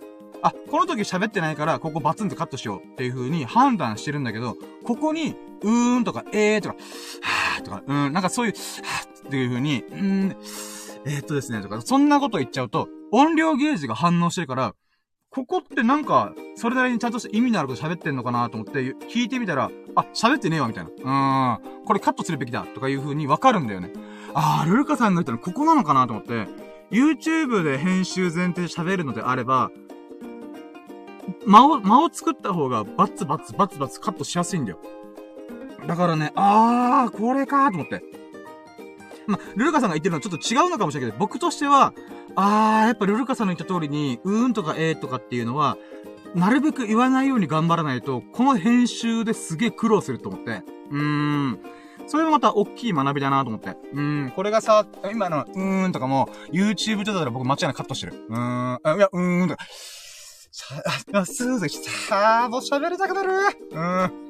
まあ、これが13ラッキーかな。で、14ラッキーはね、ま、収録する流れで言うならば、こんなもんかな。とりあえずね、もう夜もさせてもらったか、もう夜の10時、10時、9時、10時ぐらいに収録したから、もう一発撮りで大急ぎで撮らないと、近所迷惑になるなと思ったから、もう一発撮りで40分ぐらい喋ったんだよ。うん。これが、まあ、40ラッキーにしようか。40分ぐらい喋って、とりあえず、編集する段階まで持っていかないと話にならねえなと思って、うん、まあ、それでね、吸ったもんだしながら、うーん、40分喋りました。うん、だそ、うん、正直ね、ここで40分喋った時思ったのが、あー、これ、うん、ま、ごめんね、いろんな気づきがあって今、バカ、頭が爆発してんだけど、ちゃんとね、構成の段階で、これ喋って、A というもの喋った、まあ、一個、第一章、第二章、第三章みたいな感じで、ちゃんと、組み立てて喋らないと、編集するのがすげえ大変だなーっていうことを思ったんだよね。あとは40分喋って素材がいっぱいあるけども、僕自身が何分で動画を終わらすかとかっていう、ざっくりしたものを考えてないんだよね。うーん、だからね、最初とりあえず喋りたい分だけ喋って、後でカットして、結果30分になったとか、結果40分になった、結果20分になった、結果15秒、15分になったとか。でもいいかなと思ったんだよ。でもね、そういう安直な考え方が僕の編集時間をとんでもなく伸ばした。もう地獄、地獄っていうか、やばかった、マジで。うーん、なのでね、こう、40分喋ったはいいんだけどもね、うーん、結果から言うと、40分のうち20分ぐらいをバツバツカットしてた。うーん。でもどんだけ俺いらねえなと思う喋りしてたんだろうなと思った。うーん。あとはちょっとふざけたりとかするときも、このふざけって、なんて言うんだろうな。うん、ライブ感って言ったら変だけど、今みたいにラッキーラジもノーカット、ノー編集でバーって適当に喋って、バーってなんかふざけてるけど、このふざけてるものがね、うーん、YouTube で編集した状態に持ってくると、なんかね、うーん、グルーヴ感がない、グルーヴ感っていうのかななんかね、波に乗ってる感じが薄まってくんだなーと思って。なんかこれ何が言いたいかっていうとね、うーん、なんて言うんだろう。うーん、また、うーんとかした。このね、あ、例えばさ、友人、そう、僕は今ラキラジでやってて思ってるのが、目の前に友人とファミレスで雑談してるつもりなんだよね。うん。まそれをラジオとして言っていいのかちょっとわかんないけど、それぐらい僕は距離感が近いものとやってんだよ。で、その時に何が起きるかっていうと、ちょっとした言いよどみとか、なんか流れっていうものが、はちゃめちゃでも、ある程度は、なんか保管してくれるんだよ、みんなが。聞いてる側が。まあ、聞いてる側に保管させてしまうっていうことは僕のトークスキルがないってことなんだけど、それはごめん。うん。なんだけど、友達がね、あ、待って、あ、耳ここ、あ、みここさん、うわー、ありがとうございます。やったー、いらっしゃるー、女神降臨、ありがとうございます。えー、コメント、うーんっていうのは自分のリズムなのかなと思った。そうなんですよねそうなんですよ。僕はやっぱ無意識に出ちゃってるんで、かん、何を喋ろう、何を喋るか、この言語化、どんな言葉を、こう、出せばいいんだろうっていう風に考えてる時に、うーんとか、えーとか、とか言っちゃうんですけど、これは YouTube の編集上すーげえめんどくせえと思って。うーん。なのでね、今はもう、あ、まあ、うーん、ちょっとサブ的な話の気づきで言うならば、あ、き、さ、あ、サブ的な気づきか。で言うならば、うーん、まだうんでした。編集、あで、YouTube で編集ありきで収録するって決めた時の脳のモード。う、このうーんとかね。なんかそういうのはもう、編集で結局僕は後で喋るんだけど、何時間かかったかっていうのを言う、言うんですけど、それをなくすためには、黙った方がいいなっていうのがあるんで、そこはそこで、やって、なんかもう、なんで、今みたいにさ、もう喋ってスッキリしたいみたいな時は、もう、いや、うん、もう思うがままにバー喋ればいいと思うんだけど、このね、脳のギアの入れ替えがすごいんですよね。うーん。なんか、ここの、な、今はもうラキラジ今始まって1時間ぐらい喋ってるから、ちょっと頭が、まあ、いつものモードに入ってきてるけど、YouTube やってラキラジまだやってなかった今日、今日とかね、昨日の、昨日の段階だと、そのモードに入ってる時っていうのは、なんて言うんだろうな。今日だから始まりの瞬間、何喋ろうっていう風になっちゃったんだよね。このギアのガッコーンってなるのが。いやー、そこがすごい難しいなーと思いました、本当に。うーん。そうね。まあ、とりあえず、ここの、フォーティナッキーは40分喋ったけど、結果20分ぐらいバツバツバツバツってカットしまくりました。うーん。で、まあ、収録終わって、もう片付け。うん。で、これびっくりしたよね。あんだけ準備するのはさ、1時間ぐらいかかった。まあ、初めてだからしょうがないけど、片付けさ、5分で終わった。早っと思って。うーん、何この違いと思ったよね。うーん、これが15ラッキー。あ、片付けるのは楽だったら、えー、撮影は押してもいいのかと思った。うん。むしろ、撮影する準備に時間がかかるから、こう、なんていうかな、うーん、片付け5分で終わるんだったら、収録、じゃあ1分、あ、1本の動画、20分ぐらいの動画作りたい。うん、作りたいとか、まあ、10分とかわかんないけど、ある程度は目安作って、で、そっから、うーん、やる、いや、うーん、ごめん、今言語化できてないね。えっとね。まあ、収録する時間帯とか、タイミング、タイミングかタイミングね。タイミングだったりとか、時間をどれくらい持つかっていうのをね、ちょっと考える材料になったなと思った。うーん、5分で終わるって早いと思った。で、今喋ってて思ったのが、あ、待って、今し、うん。そう、あのね、お、なんかね、なんかの動画で見たんだよ。16ラッキー。この、僕は40分喋って、そのうちの半分削って20分に収めましたっていう編集したじゃん？あ、編集しましたよっていう話をしたんだけども、これね、テレビ業界の人の本なのかブログなのか動画なのかちょっとわかんない。何で見たかちょっと覚えてないんだけど、言ってたのが、あ、これ面白いと思ったのが、例えばさ、いきなり黄金伝説あるじゃん。あれってさ、あ、てか、まあ、外のロケ。例えば、な、藤岡弘の探検隊みたいな。まあ、それは僕はリアルタイムで見てなかったけども、まあ、そういう、もう何日もかけてロケをするっていう番組あるじゃんうん。で、あれがやらせかどうかは置いといて、まあそういうのがあった時に、もう8時間とか10時間、24時間ぶっ通しでカメラ回すわけじゃん。うん。もしくは1ヶ月継続で、例えば、あの、1日1、あ、1ヶ月1万円生活レッツゴーみたいな。っていう時って、1ヶ月間ずっと基本的にはカメラ回してんだよね。だけど、番組で放送するときには、言うて、どんなに頑張っても1時間なわけじゃん。で、もっともっとコンパクトですよ。30分とか20分とかね。うん、10, 10分15分とか。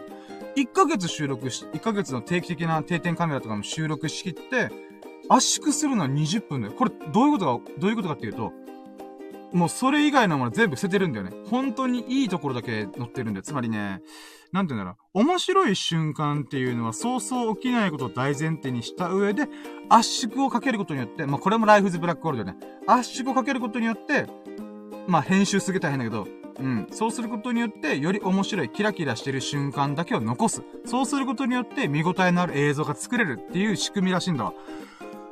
面白いと思って。うん、面白いっていうか、まあ、うん、なんだろうな。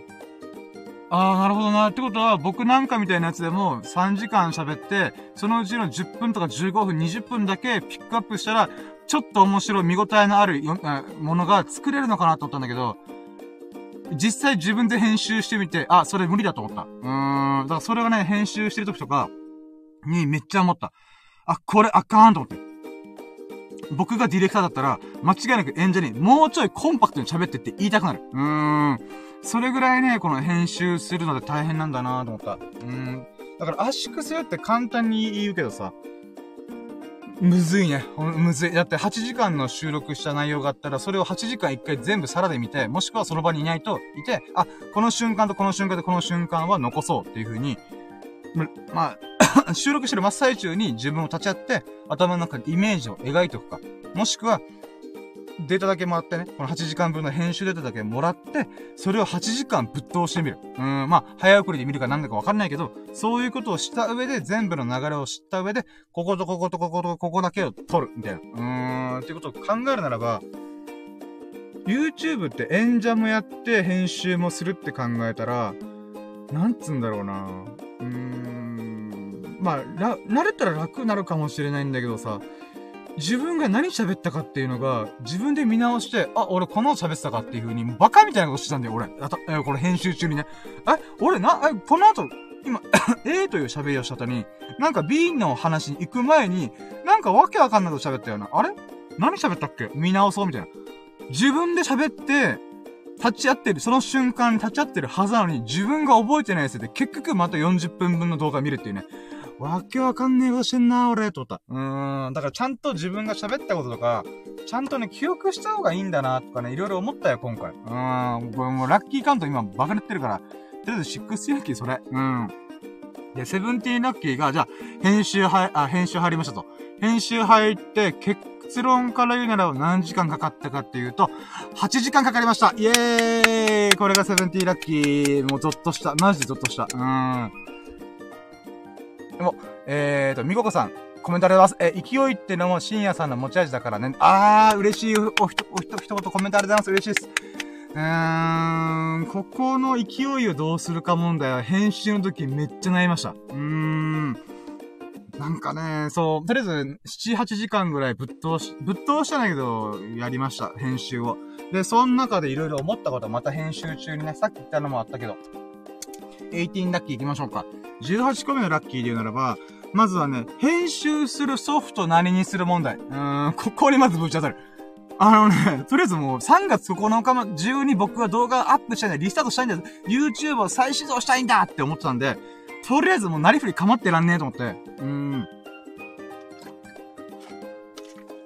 とりあえずもう収録だけ先にやっちゃえと思って、やったんだわ。うん。で、そこからね、編集する瞬間に、さあ、俺は一体何の編集アプリでやるんでしょうかと思って。うーん。うん、まあ、候補はね、あの、前、ゆうふチャンネルさんがおすすめされた、そ、動画編集ソフトあったんだけども、これに関しては、うーん、この Windows しかできないっていうのが判明したんで、あー、これ厳しいか、みたいな。ってなったので、じゃあ残された編集アプリが何があるかっていうことだけど、まず僕は MacBook 持ってるんで iMovie。iMovie があります。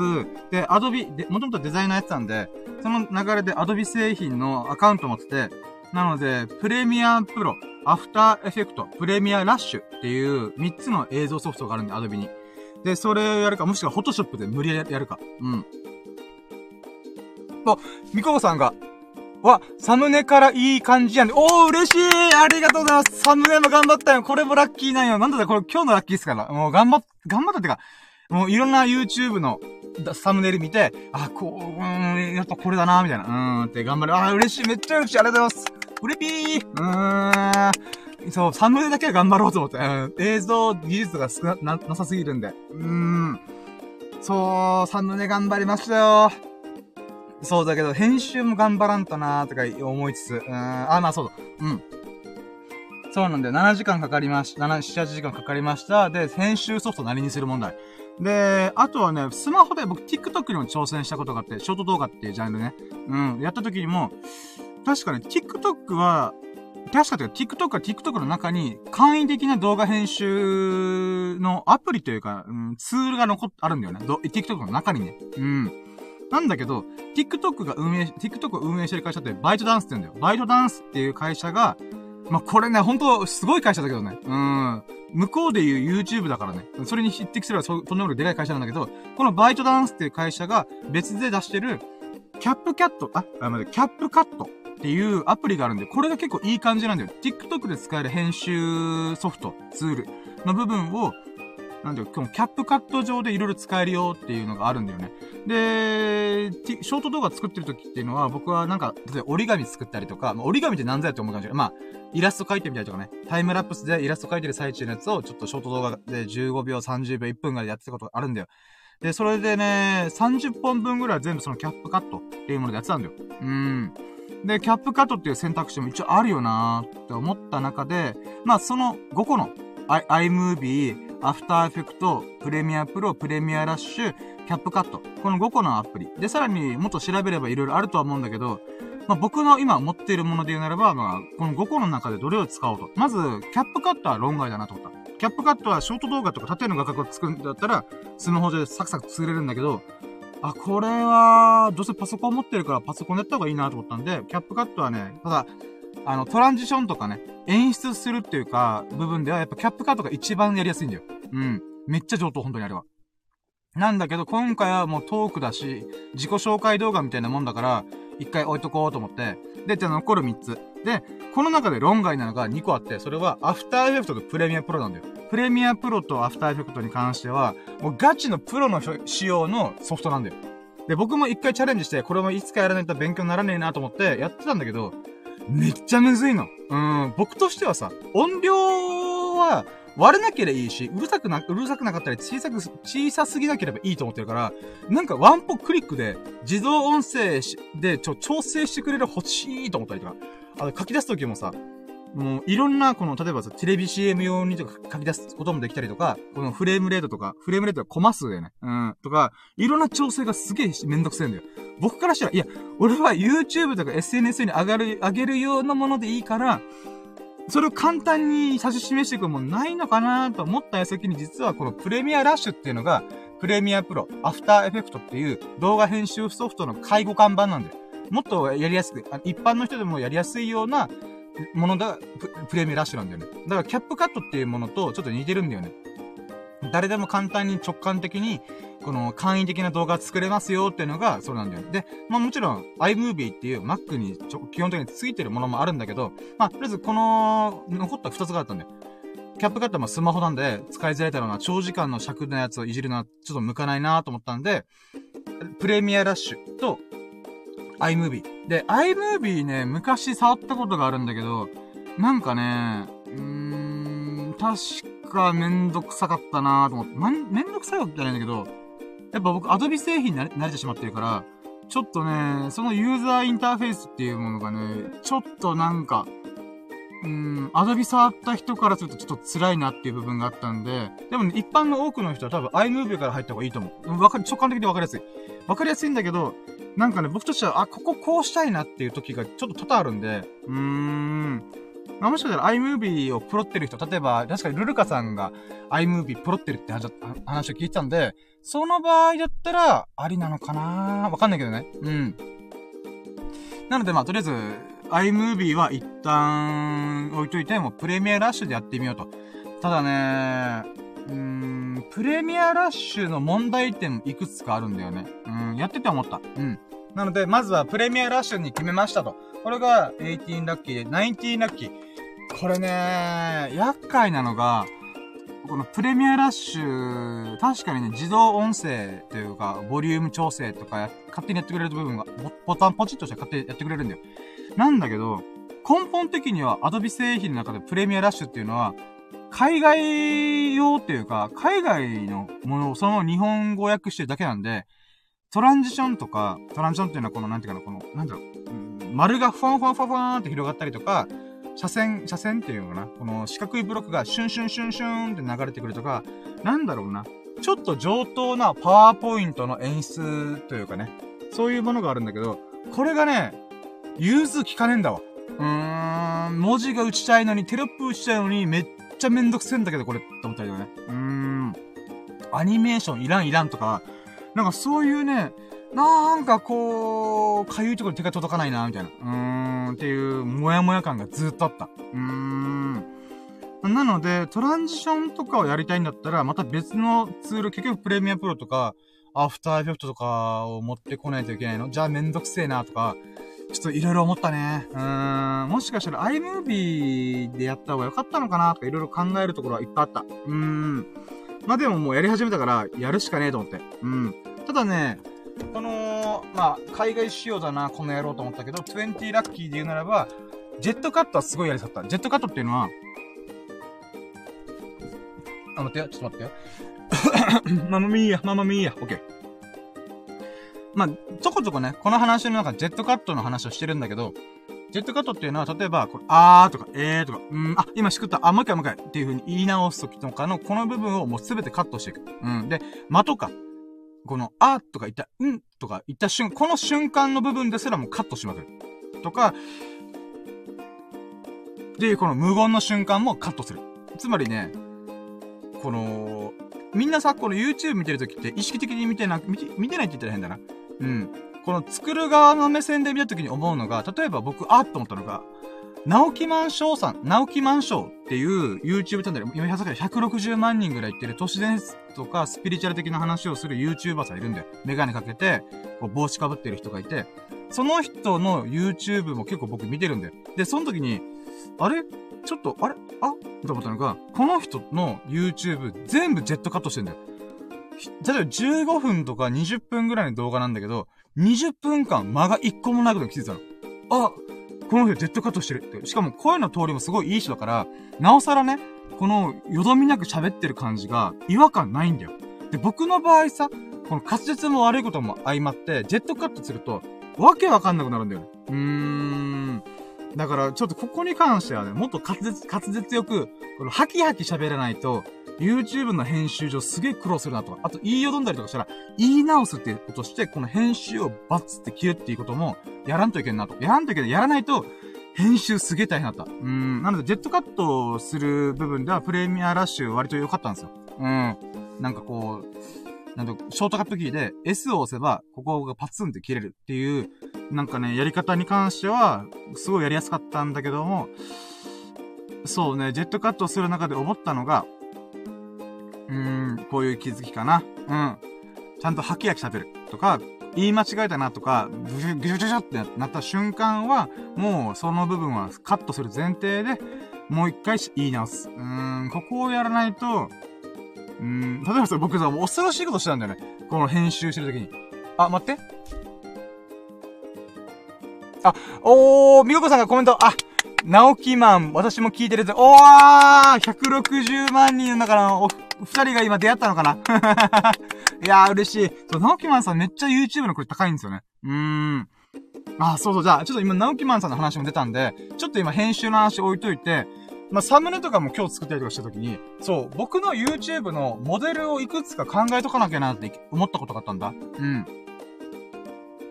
つまりね、まあ僕はずっと喋りに関しては中田敦彦さん大好き人間なんで、あの人の高、もしくは古舘伊知郎さん、もしくは島田紳助さん並みに、ブラーっと喋れるような、人の心を震わせるように喋るしたい。まあ、あくまでそれは僕の心の持ちようだよね。迎えて先の部分なんだけど、ただね、こう、YouTube をやる上で、まあ、編集の部分とか、演者力の部分で言うならば、もちろんいろんな尊敬する人が面白い人いっぱいいる。例えば、レペゼン地球、も、まあ、元レペゼン地球、レペゼンフォーク DJ 社長さんとか、YouTuber のヒカルさんとか、まあ、まあ、中田さんもそうだね、YouTuber なんだけど、まあ、柴田さんとかラファエルさんとか、いろんな人がいる。でもあ、これ僕が好きな人。で、直木マンさんもそうですよね。うん。で、その中で、自分が、あ、これ気持ちいいサムネだな、とか、これ気持ちいい編集してるな、っていうのが、やっぱね、うん、あるんだよ。で、その中で言うならば、やっぱ、直木マンショーさんの動画ってすげえこれ高いんだよね。うーん。お。えーと、あ、いい服チャンネルさん。あ、いい服チャンネルさん、やったーお疲れ様です。えー、コメントありがとうございます。インスタ、新しいアカウントでも頑張ってくださいね。あありがとうございます。まあ、プチブログを頑張るんで。あと、そう、インスタのね、アカウントが吹っ飛んだことに関しても今日破格したんで、もう無理だ、これと思ったんで、それで言うならば、うーん、まあ、写真頑張ろうかな、みたいな感じです。写真を撮るため、写真加工するのが、やっぱりインスタ綺麗にできるんで、そこの部分でね、使ってた部分はあ、使ってたので、うん。もう一回ちょっとやり直して、コツコツコツコツフォロワーさん増やしていこうと。もう今度は顔とか、ま僕の顔面果たして需要あんのかなと思うけど、なんかこう自撮りで、イエーイでリア充アピールしまくろうかなとか、はい。何の話だと思う？さあ、まず、そう。そう、直木マンショーさんの編集とか、この演者力っていうのは結構僕が目指したい部分の要素をいっぱい持ってんなと思ったんだ。まあ、さっき言った通りに、ハキハキハキハキ喋るんで、このジェットカットしても、特に違和感がなく、20分間ぶっ通して喋ってるみたいな状態が作れると。うん。あと、映像の組み込みがすげえ上手いんですよね。で、なんか都市伝説とか、あ、都市伝説とかで、なんだろうな。この映像どっから持ってきたのって思うのがいくつかあるんだよね。いや、あまりにも直木マンショーさん、直木マンさんが、喋る内容にフィットしすぎてるんで、おそらくあれ、自前で作ってんじゃないかなと思って。おそらく、あ、ま直木ランさんの多分年収って、うん、1億は多分超えてるはずなんで、まあ、企業案件してるかどうかちょっとわかんない、けども、おそらくそれぐらいの規模感だと思うので、で、基本的に動画に関しては一人で喋ってる。だからこそ、動画のクオリティでみんなが見てる側が、よりイメージを想起させやすいように、編集とかアニメーションとか、いろいろそこにお金使ってんじゃねえかなと僕は思ってんだよね。うん。それぐらい多分ね、金かけて、みんなが見てる映像、映像とか都市伝説関係にか、あ、関連、都市伝説に関連する映像を自前で作る。もしくは許可を取って、それの使用料を払うとか、いろいろそういう風にお金使ってんじゃねえかなと思うんだよね。うん。で、まあ、そういう風な動画、もういつかちょっとチャレンジしてみたい。うん。自分が喋ってる、今回の自己紹介動画に関してはもうひたすら僕の顔面を、顔面を映して、わーわーわーわーやって、もうやってるものだったんだけども、間に自分がこう、なんだか、話したいことに関連する動画とか差し込む編集をいつかやってみたいと。まあ、直木マンさん、直木マンさんスタイルの動画もいつか作ってみたい。うん。で、もう一個思うのが、まあ、ジェットカットしやすい、ハキハキ喋るとか部分だったりとか、するんだけど、直木マン、直木マンさんって、テロップほぼないんだよ。あ、まあ、最近の動画をちょっとね、編集してるけど見直してたから、もしくは最近はやってないのかわかんないんだけど、あ、そっか、これ面白いと思って、おそらくね、直木マンさんって、えー、原稿を見ながら喋ってんじゃねえかなと思って。もちろんね、あの、多少、多少っていうか、バー喋れると思うんだけど、あまりにも理路整然とした喋りをしてるんで、おそらくね、一言一句とは言わないけども、原稿がある気がするんだよ。で、その原稿通りに喋ってるに関わらず、あ、わ、そうなのかなわかんないけどね。テロップがないんだよね。で、テロップってすげえ時間かかるんだよ。フルテロップ。うん、例えばヒカルさんとかさ、ヒカキンさんとか確かフルテロップやったと思うんだけど、あれね、20分とか30分、ましてヒカルさんに関しては1時間とかぶっ通しのやつがあるんだけど、あれね、動画編集を今回久々にやった僕からすると、マジでエグいの。本当にね、1日2日で終わるのかどうかわかんないぐらいのレベルの、例えば1時間のフルテロップするときに、これの編集時間、おそらくね、10、10時間とか16時間いってんじゃねえかなと思うんだよね。うーん。それぐらいフルテロップですげえ大変な。だからね、直木マンショーさんって原稿があるけど、テロップをあえて入れないことにしてんのかなーと思ったり。ちょっとわかんないけどね。もしかしたら、普通に喋って、後から編集してるから、原稿なんてないからこそ、うん、テロップする時間を作るぐらいだったら、この映像、いい映像を作る、いいアニメーションを作るっていう方にフルベットしてる。可能性もあるなとは思うんだけど、まあ、うーん、そこがね、ちょっと気になった。うん、ナキマンさんってテロップ入れないんだと思って。うーん。で、あとはサムネイルかっこいいよね。うん、ナオキマンさんのね、あの、あのサムネやっぱいいなと思った。うーん。まあ、じゃあそれをラッキーにしとくか。今、今ちょっとナオキマンさんの話がちょっと僕の中で盛り上がったから。うん。で、22がこれでしょ？で、23ラッキーで言うならば、あちょっと前後しちゃうけどさ、サムネイル作ってる時に思ったのが、やっぱ僕がいいなって思うものって、うーん、まあ、中田さん系って言ったらいいんだけど、いいのかな？うん。あ、えー、みここさん、えー、直木マンは映像を見るから文字見てない。そう、そこなんですよね。そう。そこも気になったんですよね。うーん。だからやっぱ、そこにルールかけるよりは、やっぱり映像のクオリティを上げるって方向にフルベットしてるんだなとかね。うーん。だから、直木マンさん自身の喋りも結構僕は面白いよなと思うけども、本人としてはそこの舵を向けるよりは、映像とか、そうですね。うん。だからラジオ価格で聞くってことを想定、あ、ラジオ違うな。あ、でも、ミココさんが言う通りだと思います。うん。そうですね。やっぱ映像フルベットしてる。うーん。まあ、こういう方針もあるんだなーっていうのをね、自分が編集する立場になった時に思いました。思い知らされましたね。やっぱ編集うめえなと思った、本当に。あー。そうなんだよなまあ、今回、まあ、そう、だからね、そうなんだよなちょっとね、今回は3月9日で1本目上げるってことで、大急ぎでね、ちょっと準備したから、うーん、ちょっといろいろ足りてないところがいっぱいあったんだけど、やっぱね、自分がこういう動画作りたい、こういう編集したい、こういうサムネ作りたいっていう、ストックって言ったら変だけど、方向性のサンプルみたいのはいくつか持っといた方がいいなと改めて思った。うん。えー、っと、みここさん、ヒカルはちょっと聞き取りにくいしねって。あー、そうですね。うーん。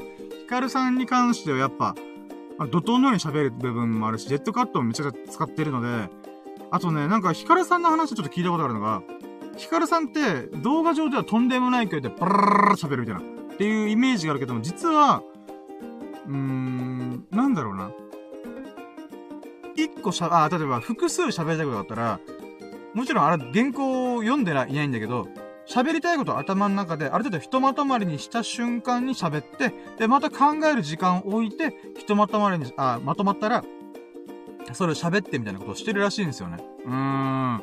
だからそこのジェットカットここです。いや、まあその間の部分をパチンって切ってるんですけど、そのダラララ喋る瞬間、まとまった考え喋るときっていうのは、やっぱ、そう、聞き取りづらいとか、まあ収録する環境が出先とかロケなんみたいなものが多いんで、そこもちょっとあんのかなとか。うーん。あ、みここさん、めっちゃ編集してるもんね、ヒカル。うん、そうなんですよね。編集チームすげえなってマジで思います。あの、あのクオリティで。いやー、なんかね、ほんと、とりあえずフルテロップをするっていうところが、マジですごすぎると思って。うーん、しかも、あれは1時間動画とかでは平気でやっちゃうんで、どういう、どういうチームなのってほんと思うな。うーん。あ、みここさん、えー、だけど、ツイキャスとか、すごい喋ってたね。あ、喋ってたとか。あ、そうなんですね。えー、じゃあ僕の聞いたやつちょっと違うのかな？なんか、ああ、なんかスイッチが違うとかそういうことなのかなやっぱ YouTube 用でみんなが見てるとか、うん、喋りと喋るとかでちょっと違うスイッチ入ってんのかなちょっと僕もヒカルさん追加して聞いてみよう、今度。ああ、いい、いいインフォメーションありがとうございます。で、あ、そうか、7、あ、そうか、そう、参考になる話だ。うん。そう。いくつかのね、方針、方針というかサンプルの中で、やっぱ僕は中田敦彦さんの動画いっぱい見てるんで、やっぱね、サムネイルとか、部分は今回作ったやつに関してはもうそこから引っ張ってきました。うん、まあ、こんな感じかなっていう風にもう見よう見真似で。で、それとともに、やっぱ編集の部分を見てみると、まあ、まあでも、うん、もう演者力がトップクラスすぎて、僕と比べるのもおこがましいレベルでね。まあ、それはそうなんだ当たり前なんだけどさ。でも僕もいつかこの、こういう感じで喋りたいと思って、そこでもやっぱ、今回一回編集しただけなんだけど、思うのは、まあほんとね、えっ、ー、と、僕オンラインサロン入ってるから、授業の編集される前の動画も見てるんだけど、ぶっちゃけ変わんないの、本当に。編集をカットしてる瞬間があるならば、それは水飲んだりとか何かしらのトラブルがあった時ぐらいで、基本的にはもう頭からケツまでぶっ通して喋ってんの。マジかこの人と思って。うーん。だから、ジェットカットとか、それをする必要がない、大きいくくりで編集をさせるから、なんだろうな。収録しました。そっから2、3日後にはもうアップしてんだよね、その授業。マジか、この人って。で、編集チームもマジですげえなと思う。うーん。で、まあまあ、じゃあ、中田さんの編集ポイントの凄さっていうのが、まずは、あーとかえーとか、ジェットカットする必要がないぐらいとんでもない距離で、ま、間がない状態で、プルルル喋る。うん。これは、やっぱ芸、15年以上芸人をやってるからこそ、板の上で立ってたことできるもんなんだなーとは思うんだよね。うん。で、じゃあ編集で言うならば、やっぱ、北住さんっていう人がいるんだけど、この人がもともと、中田さんと、この、交流、交流というか、まあまあ、こう、一緒に YouTube やることになった人なんだけど、で、この人がね、今、あ、い、まあ、いくつか編集チームを抱えてるんだけど、なんかね、この人の編集の特徴で言うならば、あ、どうなんだろうな、今、うものによるけど、そう、今回の動画でも取り、取り込んだのが、まあ別に北住さんの方法論ではないんだけど、まあその方法は、よく使ってる方法を僕はパクったんでね。それは、ダイジェスト版30秒ぐらい、15秒30秒ぐらいの中田さんが変築に届いてる、エクストリームなんじゃらって言った後に、なんか、こう、なんだろうな。まあ授業をしてる中で、面白い表情とか面白い表現をしてる瞬間のダイジェストをポッポッポッポって取って、冒頭に持ってくるみたいな。まあこれはいろんなところで編集は起きてると思うんだけど、あ普通のテレビ番組とかやってると思うんだけど、まあ、僕のやってるパクリ元はもう明らかにその手法だったよね。うん。僕の喋ってる中で、なんか自分でも、まあ、ごめんね、自画自賛するけど、自分でもなんか俺よくこういうこと言ったなとか、うん、かっこつけたなとか、そういうところをピックアップして、30秒ぐらいのやつ集めて、冒頭に持ってきたんだよ。うん。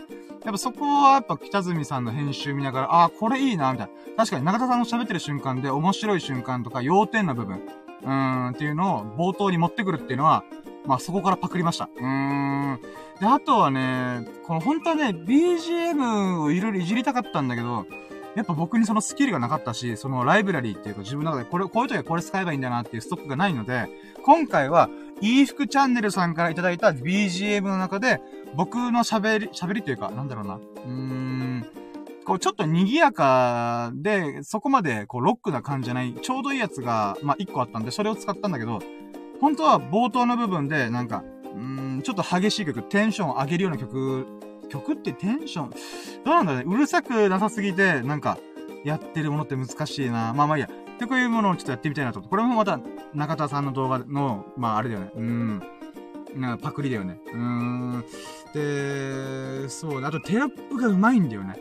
うーん。その、北住さんの、この、北住さんの僕一番すごいなと思うのが、まあ、サムネイルと、文字の編集なのテロップなんだよね。まあ、もちろん元テレビテレビマンとかテレビの演出してる人だから、それはうまいのは当たり前なんだけど、なんかね、中田さんってちょっと、ふざけるけども、基本的には硬派な内容、硬派で、ちょっと硬い内容が、真面目な内容が多いからこそ、なんかね、柔らかすぎず、硬すぎずっていうちょうどいいさじ加減の文字のテロップの加工をするんだよ。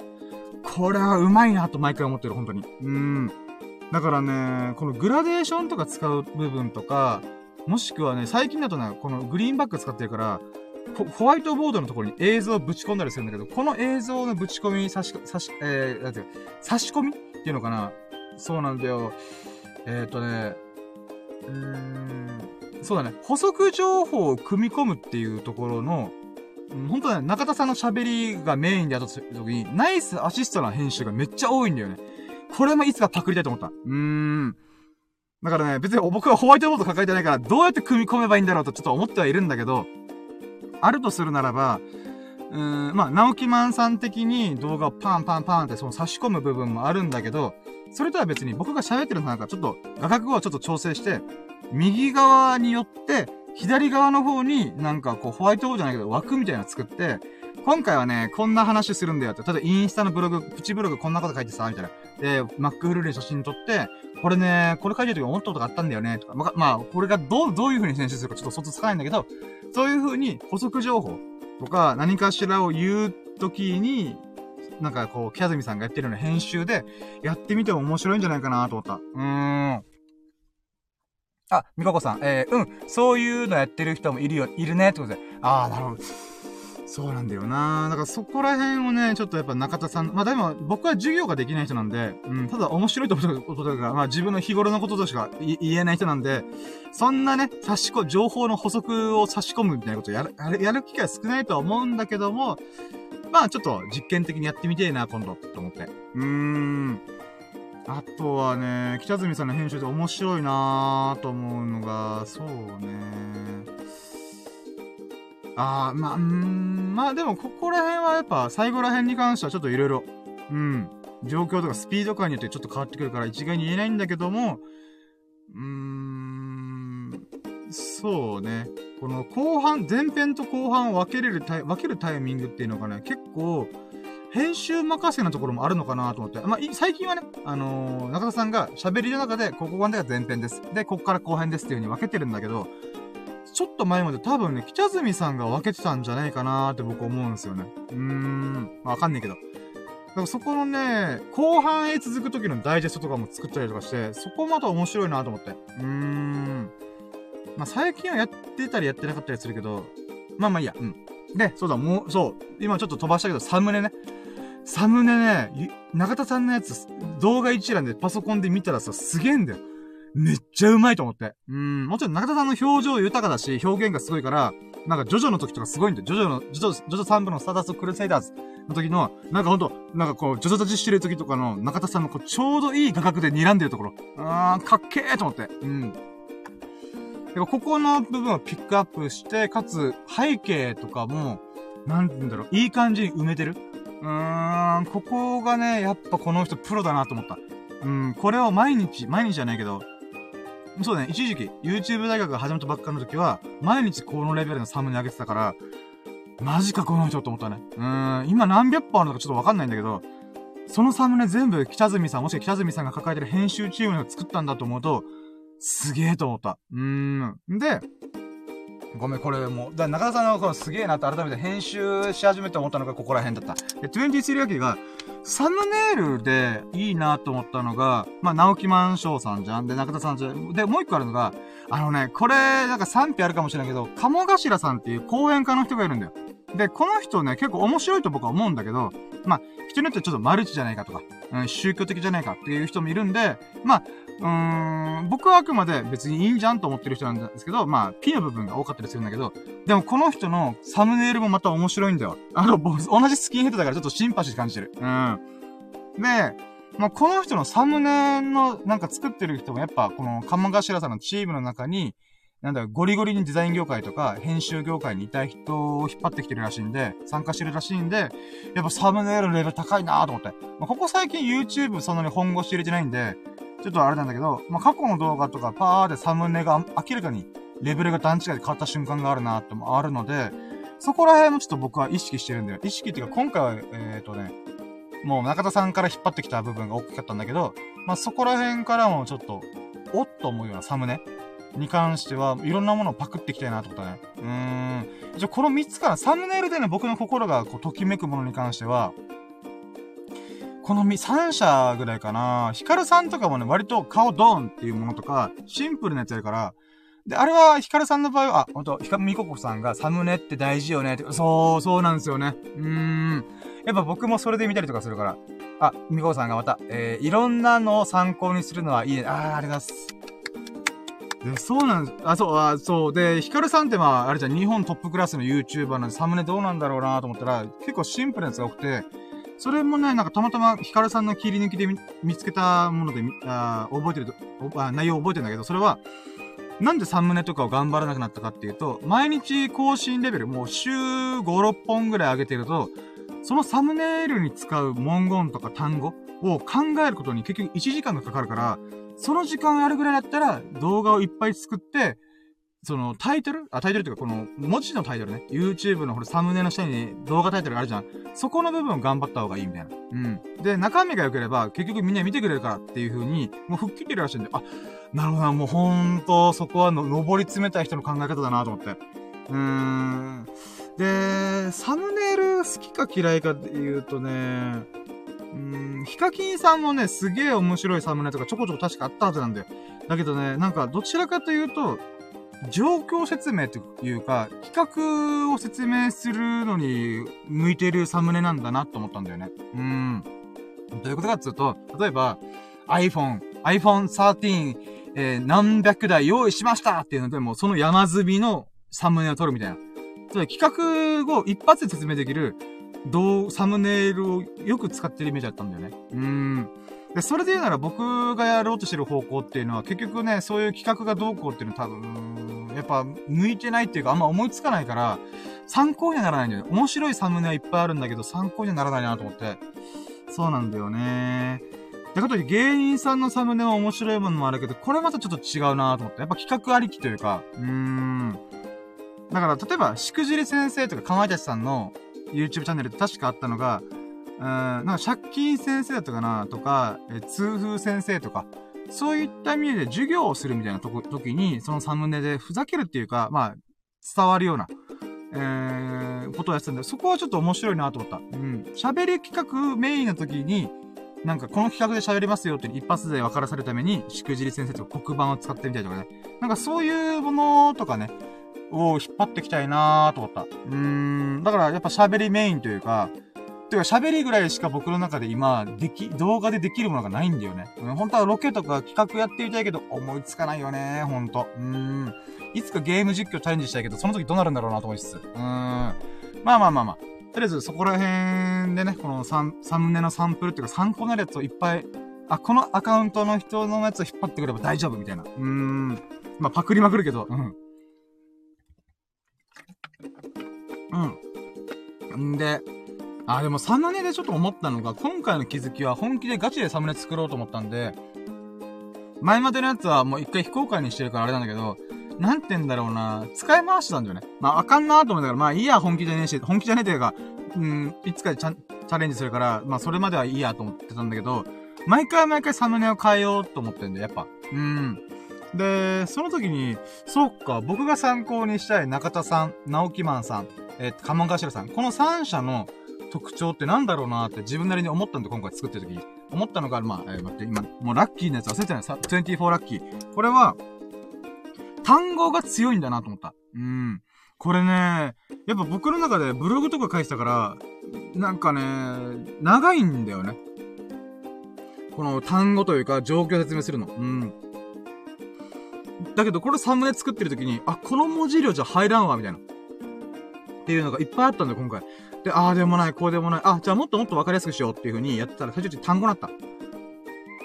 で、その単語もね、英語にしてみたり、日本語にしてみたりとか、まあ、ああだこだして、ちょっと賑やかな感じというか、とりあえずね、こう、本気でサムネ作ってますよってところまでは、伝わりたい、伝わってほしいなと思ったんで、うーん、まあ、本気でというか精一杯自分でできる限りのことやってサムネ作ってますよっていうの伝わってほしかったんで、いろいろああだこと考えながら1時間ぐらい考えながら作ったんだけど、やっぱ中田さんとかね、うーん、文章が長い時もあるけども、やっぱメインは、ドンドンドンって四字熟語を持ってくるというか、それぐらいの文字数のやつを使ったりとかしてんだよね。うん、例えばあの、最近の動画でアノニマスとか。うーん、なるほどなと思って。うーん。だからそこら辺をちょっといろいろ考えたね、今回。うーん。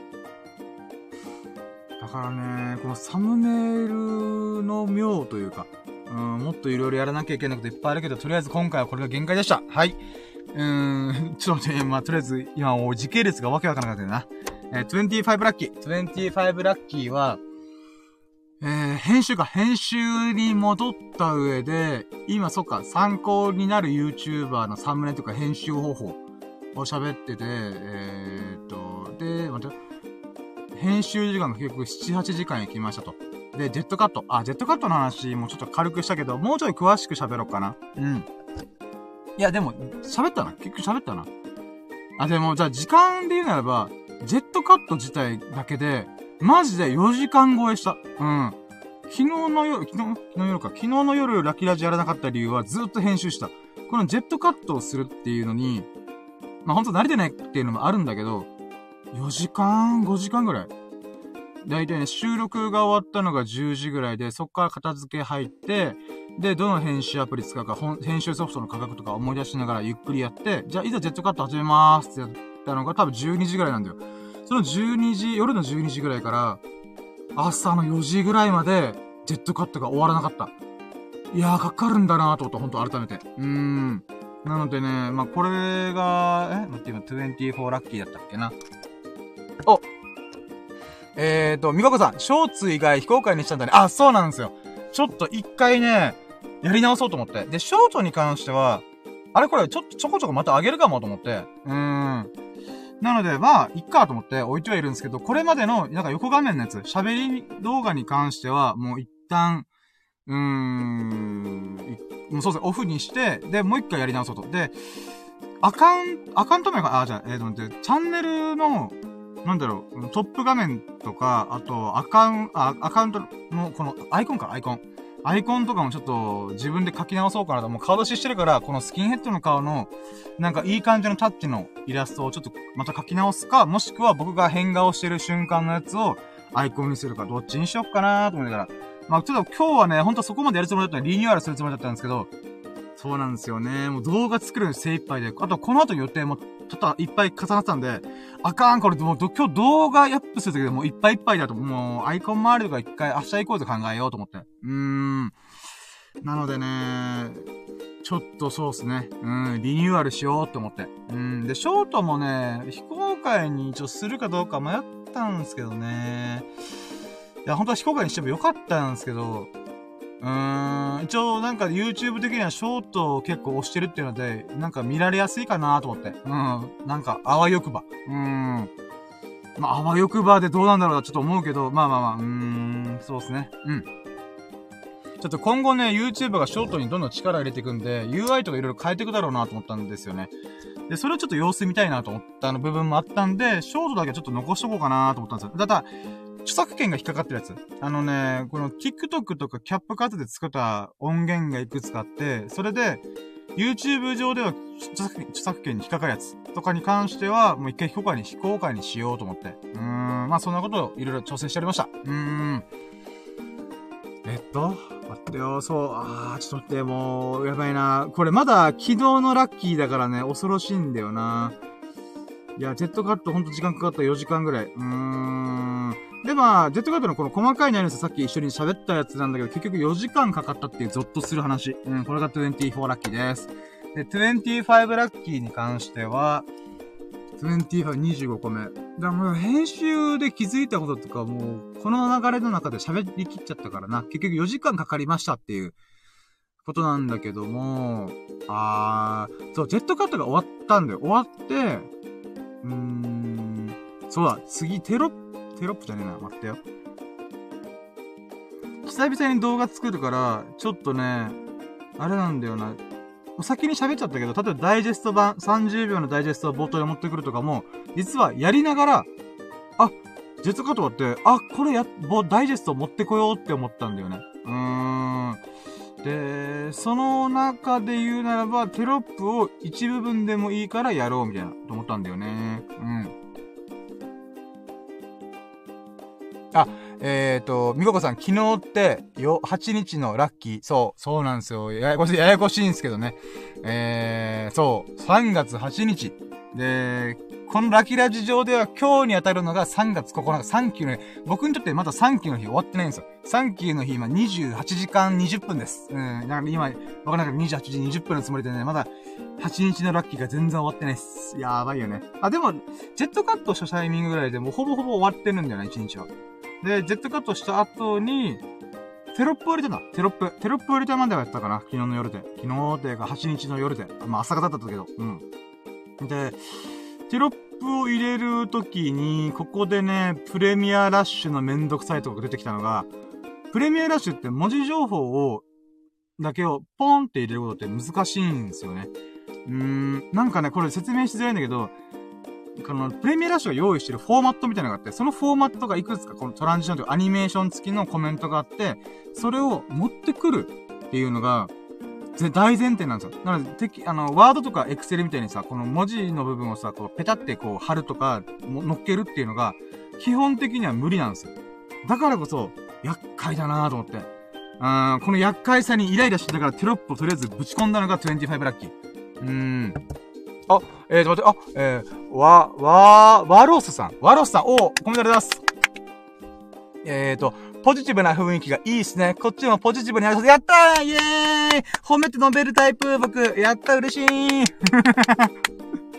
いや、それだけがもう売り、売りなん、売りって言っても変だけど、まあ、うん、それしかないからもう全力で喋ろうって毎回思ってます。いやー、そう思ってくれて嬉しい。ありがとうございます。うれぴー。うん。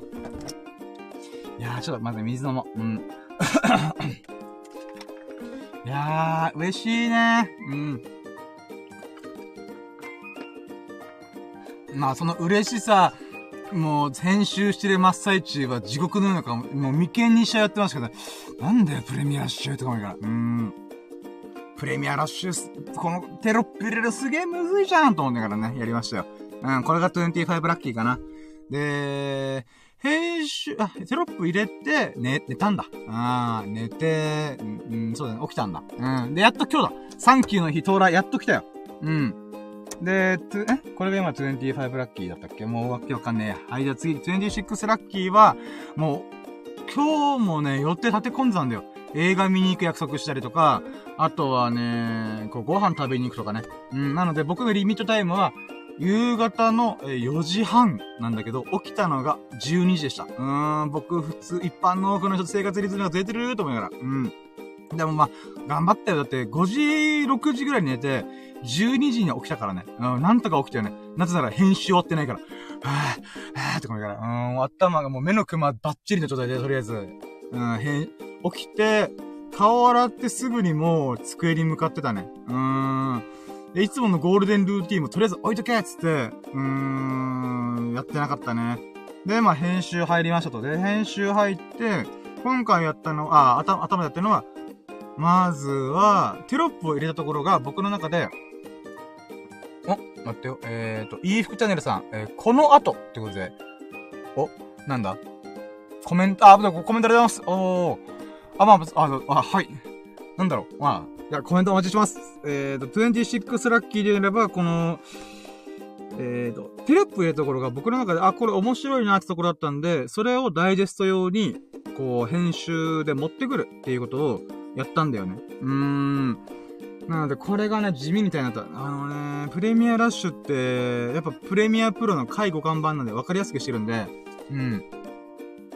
あ、ゆうきさん皆さん、YouTube の20分動画拝見します。やった嬉しい嬉しいやったありがとうございます嬉しいよえ、でもね、ちょっと恥ずかしいって恥ずかしい。だって、ゆうふくチャンネルさん、ゴリゴリにやってる人っていうイメージが僕なんかあるんで、いや、なんか、その人になんか僕の荒い編集とか、いや、画質悪いよな、これとかいろいろ思うとこがあるんで、いや、まあでも、そうですね。またそこでいろいろアドバイスというか、ここはこうした方がいい、こういう編集した方がいいよとか、うん、あったらもうぜひ、ちょっと、あのー、いただけます幸いです。いや、嬉しい。ありがとうございます。うれぴー。そうで、まあ、その26ラッキーは冒頭のところにテロップご、テロップをぶち込んだところの部分を、だけをカットしたやつを持ってくるとか、をやりました。うーん。で、その段階で一回書き出してみたんだよね。うん。まあ、書き出すのって時間かかるからあんまりやりたくないんだけど、とりあえずは、まあ、これでいいかなと思ったんだよ。で、これね、27ラッキーで言うならば、まあ、ちょっとね、あ、じゃあ26が、まあ、テロップ、あ、まあ、冒頭のダイジェスト、30秒のダイジェストを作って、無事繋げたんで、まあ、これが26ラッキー。で、27ラッキーで言うならば、とりあえずここで原型できたから、あ、待って。イーフライナさんコメントが、えー、BGM うまく挿入されてますね。チラ見しました。おー、嬉しい嬉しい嬉しい嬉しいありがとうございます。いやもう、イーフチャンネルさんが BGM をいっぱいもらったんで、本当に助かりました。ありがとうございます。いやー、そ、あほん、いや、嬉しいな。うん。もう、イヤホンでも聞いて、スピーカーでも流して、ど、どれぐらいの音量がいいんだろうと、いろいろ、やった甲斐がありました、ほんと。うーん。あ、で、そうだ。あ、あ、そうか、BGM の話はしてなかったな。あ、ちょっとあ、ちょっと、まあ、わかんない。もういや、し、した気がする。うーん、ほんと、いいフチャンネルさん、ありがとうございます。いやー。あ、あ、つ、今27個目か、27個目のラッキーは、待ってよ。そう、テロップ入れて、あ、そう、書き出したんだ。書き出しましたと。だけど、書き出して、あれ？これなんかちょっと変だなと思ったんだよ。ダイジェスト版っていうのが、急に始まった動画みたいな感じがして、あれ？これちょっとどうすればいいんだろうって思って、あ、そっかそっかと思って、僕大昔にね、その時もまた精一杯全力で作った動画があって、それもまた僕の中で、なんて言うんだろうな、うーん、サンプルというか、あ、確かこの時こういうの使ったな、こういう音源使ったなってことで、今回、あ、そうそう、えー、ダイジェスト版からそのまま本編がそのまま、プルルラフォアイが入っちゃったんで、この間にサムネイルぶち込んで、なんか、ピコーンみたいな。っていう、ここから映像変わりますよっていう風なものを入れなきゃいけないんだって思ったんだけど、これがね、プレミアラッシュ上でやるとすげえ大変なの。まず静止画、さ、さ、まずそこでサムネ作らなきゃいけないから、だからね、一回書き出して15分くらいかかるんだよ。で、15分かかったやつに対して、あ、そっか。間にピコーンとかサムネを挟むっていうことを忘れてたね。あー、しょうがないしょうがない。あ、もう一回やろうもう一回やろう、みたいな。うん。あ、またコメント来てる。えーと、イーフラネさん。えー、あの動画カットは何というソフトを利用されたのかな？ってことで、えー、プレミアラッシュっていうアドビー製、アドビーが出してる、プレミアプロとかアフターエフェクトの介護看板っていうんですかね。うん。SNS とかでやるようなやつですね。プレミアラッシュ。そう、そうなんですよ。あ、今コメントでプレミアラッシュクエスチョンの時なんで、その、そうです。プレミアラッシュっていう、なんて言うんだろうな、スマホとか iPad とかでもできる、なんだろう、簡単、直感的にできる編集アプリみたいなものをアドビが出してるんですよね。うーん。まあ、それでちょっと実験的にやってみようと。うん、とりあえず僕が慣れてるものでやってみようかなと。いい服チャンネルさん調べてみます。あー、ありがとうございます。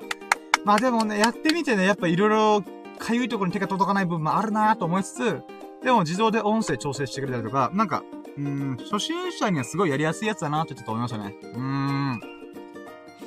で、27ラッキーが、えー、そうか、間。あ、そうか、まずはミスったな、あ、待ってよ。あ、ごめん。あー、そうか。27ラッキーが結果ね、結果で言うならば、この、えー、エンコードっていうのかなえー、画像、あ、画像で、動画を書き出す回数が今回、よし、ジェットカット終わった。よし、冒頭ダイジェスト作った。よしよしよし。じゃあこれであとちょっと調整すれば、うん、終わりだと思ったのが、3回あった。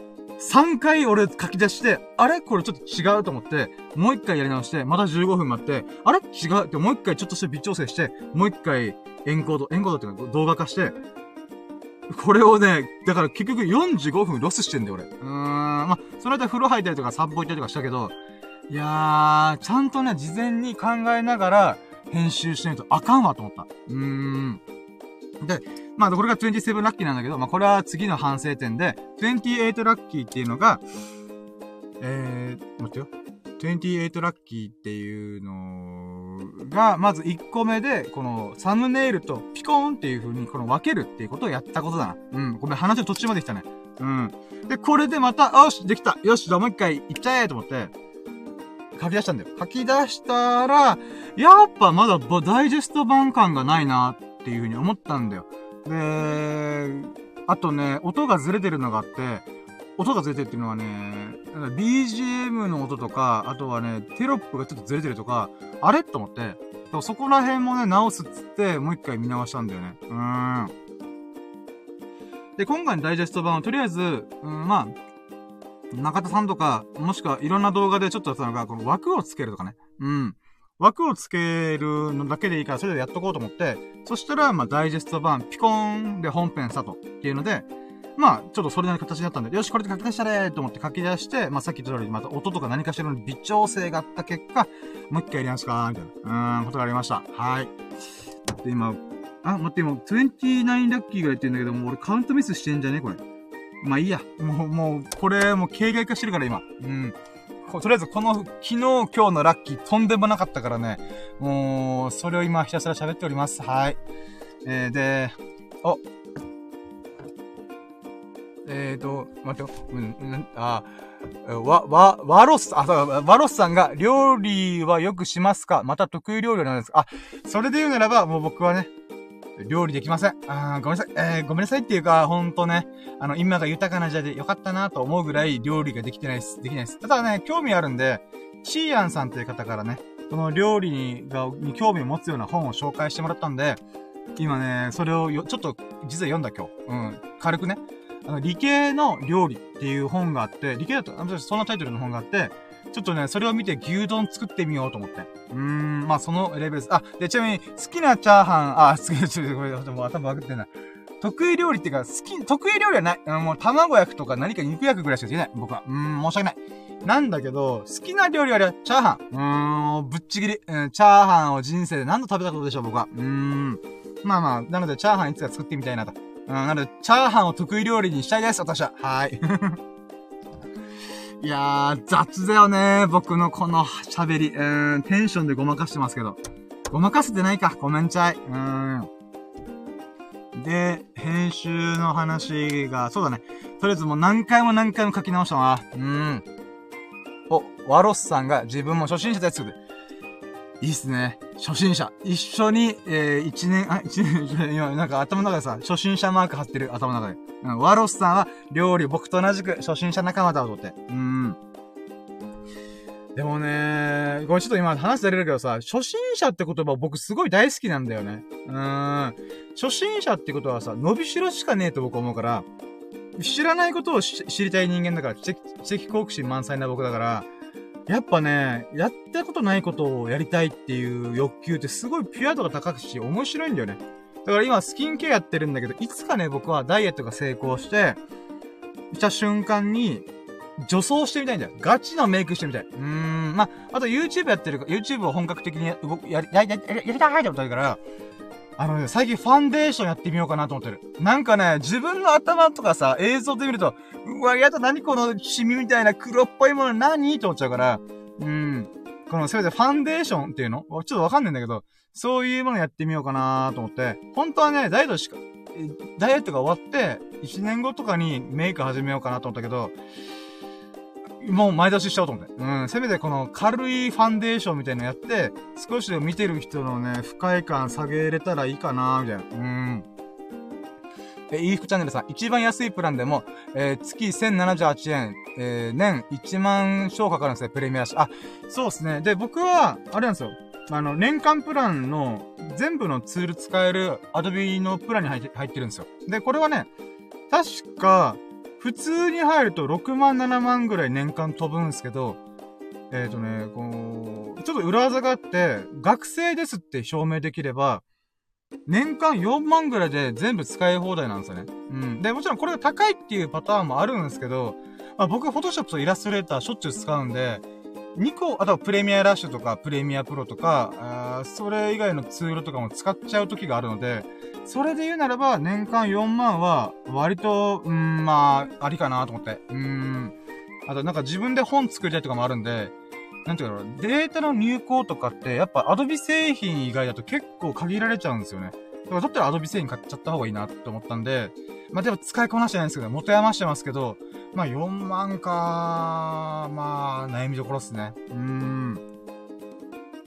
まあまあでも、とりあえず、まあ今言った初心者の話投げるんだったら、アドビ製品もね、急にこれやってみたいとか、これ触ってみたいとか、これでウェブサイト作ってみたいとか、ウェブサイトのモックアップ作る用の、確か XD っていうのがあるんですよ。XD だったかなうん、それもちょっとね、触ってみたいなまあ、でもまあ、まあ、覚えるとね、だからちょっと一概に言えないんだけども。うん。まあ、とりあえずそういう意味でやってますね。お、えー、いい服チャンネル。得意料理はこのシーズンは鍋ってことで、あ、えー、それいい服チャンネルさんがなのかな？ちなみに僕は鍋作れないっす。うん、ほんと焼くしかできない。うーん、卵焼き、ビバ焼き、卵焼きと思ってますね、僕は。うん。お、またコメントが。えー、いい二人さん、ありふれたものしか作れ、あ、でも料理できるなんだったら全然いいんですよ。もう、僕はほんと、フライパンいつ持ったかなって思います、思ってますもん。うん。まあ、さすがにフライパン持ったことあるけども、うん。鍋とか自分でこ、だって鍋持ったことっていつだったかなって思いますもん。うーん。なるほどなぁ。あー、ちょっと待って、もう、なんか今、あー、膀胱がパンパンになってる。やば。うん、まあいいや、もうちょい、もうちょい頑張る。うん。お、いい福谷さん、カレーやシチューは作りますがってこといやー、カレーとシチュー作れたらもう料理できる人ですね。素晴らしい。いやー、いいな僕もいつかカレーとシチュー作ってみたい。バターチキンカレー、バター、あ、バターチキンカリー。食べ、あ、作りたい。うん。今、なんか急に言い直したけどさ。うん。なんかね、このインド料理、インド料理という正確には、ナンを使ったカレーがすげえ大好きなんだよね、僕。だから時々ね、ほんと数ヶ月に一回ちょっと贅沢しようと思って、うん、インド料理屋さんに行って、ナンの、ナンと、あ、うん、なん、なん、なんてやつな、なんと、なんとって日本語ですごい難しいね。あの、なんとびっくりのなんとのイントネーション喋っちゃうな。うーん。まあ、ナンバターチキンカリー。うーん、この組み合わせ私大好きなんですよね。だからいつか自分で作れるようになりたいなと、もうスパイスからこだわりましたっていうのを作ってみたい。うーん。まあ、いつ、いつなるなんだろうなとは思うけど、まあ、うん。えー、イーフダネルさん、フォトショップと含めた価格だとお得なんですね。まあ、一応そうっすね。あくまで僕の感覚ですけどね。うん、本当はね、でもまあ、難しいんですよね。僕、で、印刷業界にもいたんで、印刷業界の時って買い切り型だったんで、買い切り型に比べるならば、最新版をいつでも使える状態って、で、年間4万点めっちゃ安いんですよね。うーん。まあ、あくまでね、僕の感覚になっちゃうんですけど、うーん。まあ、他のソフトとかの連携もしやすいんで、そういった意味では、あまあ、お得っちゃお得だけでも高いっちゃ高いみたいな感じですかね。うん。だから、こ、次の更新月が、確か5月だったんで、あと2ヶ月で、この、プレミアラッシュを、ああ、だこだ使いまくって、堪能してね、堪能してっていうか、元取る、元を取る池で使わないと損してるんで、まあ、そこら辺ですよね。うーん。ちょっと待って。なんか今、ゲップ出そうだけどやばいな。うーん、ゲップはね、友人に、お前、ラジオ中にゲップすんなよ、汚いなって言われた、言われたんで、私今、なんとかゲップを我慢しております。うーん。で、そうだ、何の話だっけ？待ってよ。そう、編集の話して、ジェットカットして、あー、そうか、テロップ入れて、ダイジェスト版作って、とりあえずできましたと。うん、で、サムネも作りましたと。で、サムネの話もさっきしたね。うん。で、そこから、そうか、動画書き出しして、もう出る直前までずーっと時間がかかって、その間、そうか、もうこっからね、ちょっともう説明するのが。お、えっ、ー、と、みここさん。ミュートの機能あるよってことで。お？お、あ、れ、あ、まあ、言い方ですが、購読、え？あ、暴行無理してないのに。ああ、なるほど、なるほど。ミュートの機能あるよって、そういうことか。あ、なるほど、なるほどは、はい、はい、はい。あ、でもまあ、まだまだ全然余裕なんで、あ私の、うん、まあ、ごめん、今、うん、下品なこと言おうとしたから、やばい。やっぱ今、急にブレーキ踏んだ。うん。あ、でも全然大丈夫です。あの、行くときはもう行く、行くしかないんで、うん、生理現象なんでね。うん。でもごしん、あ、お、お気遣いときありがとうございます。嬉しい嬉しいって言ってね、もうついに滑舌が悪、悪くなってきたね。うん。あ、えっと、ちょっと、こ、ここからラッキーが乱打するんだけど、もうね、ラッキーカウンターの手をなしてないから、もういいや、今日は。うん。もうとりあえず今日あったことで全部喋ります。はい。えー、まずは動画のこのレンダリング。動画書き出す。MP4 に書き出すのが時間がめちゃかかった。うん。45分かかったんで、それで風呂入ったりとか、あとは、散歩行ったりとか、準備運動をしたりとかして、今日の体の調子をウォームアップしてたんだよ。うん。それが嬉しかった。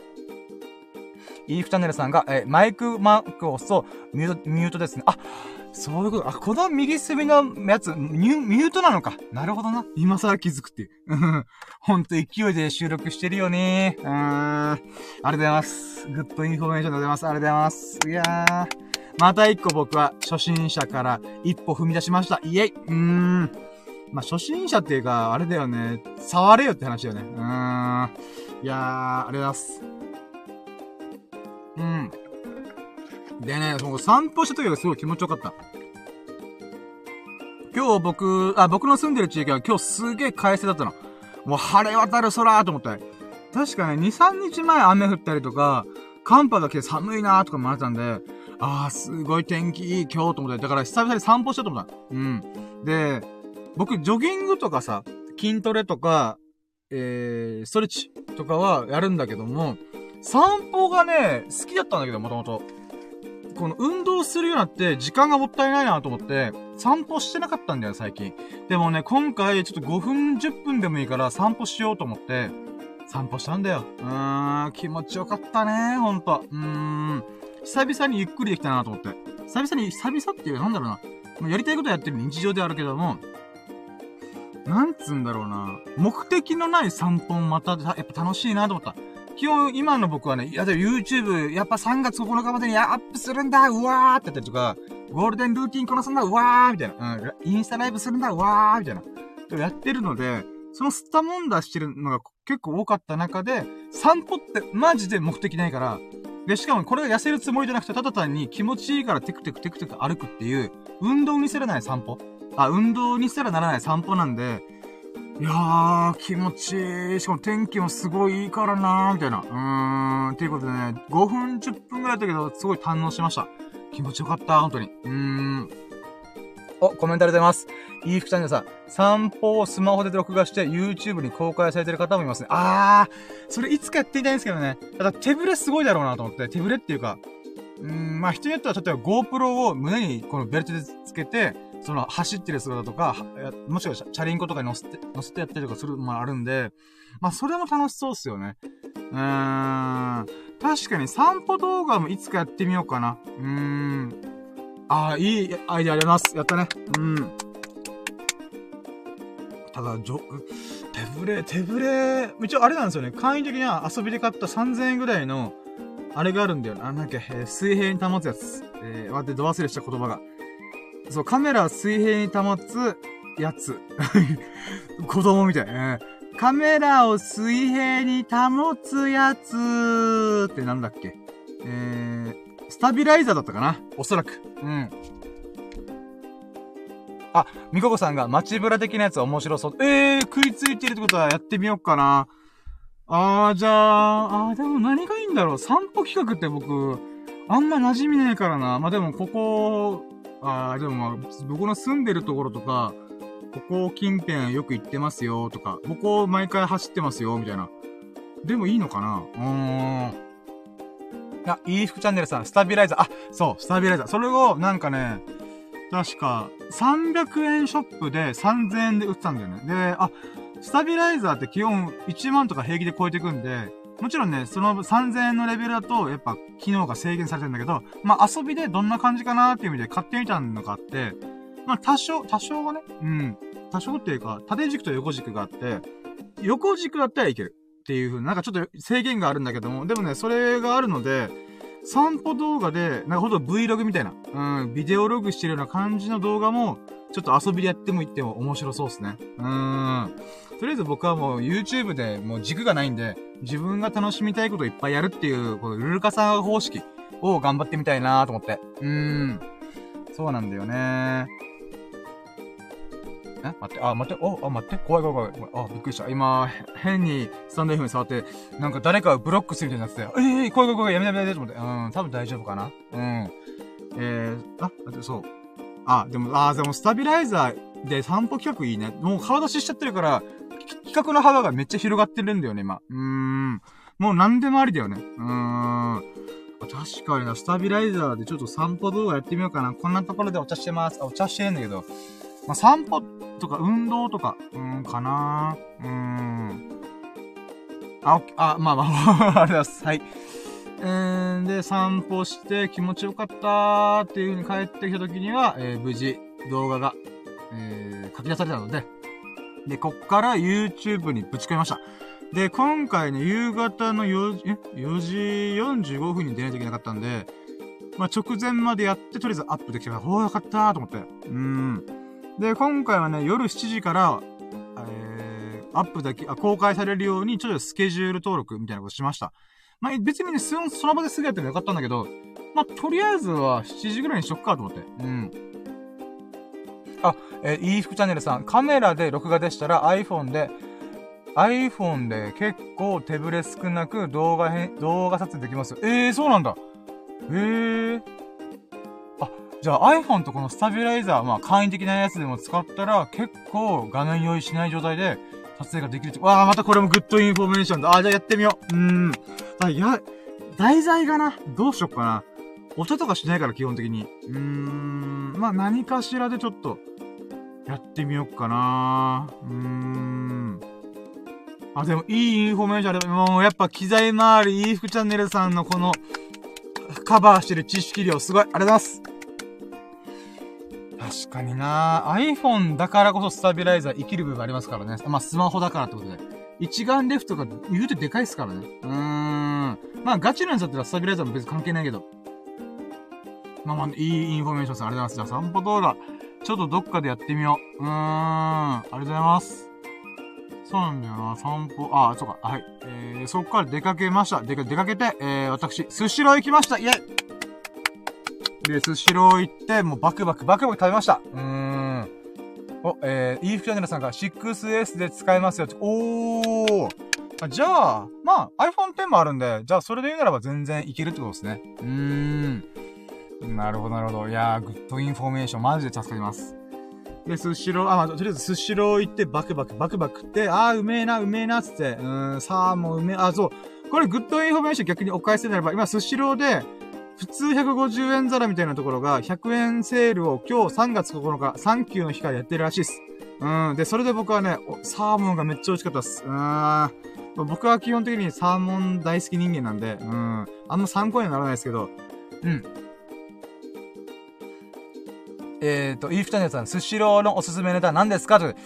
おすすめネタというか、僕がもうサーモンとマグロとか、そっちばっか食ってたんで、まあ、サーモンの、なんか今100円の、なんかセセールじゃなくてキャンペーンのでやってるのが、ぶつ切りサーモンっていうのがあったんですよ。うん。いろんなサーモンの種類があるんですけど、まあ、今回のなんか3、3月9日からの100円皿製キャンペーンみたいなものに関しては、ぶつ切りサーモンだったかな。うーん。えフュージョンさん、あ、待って、え、フュージョンさん、え、待って、あ、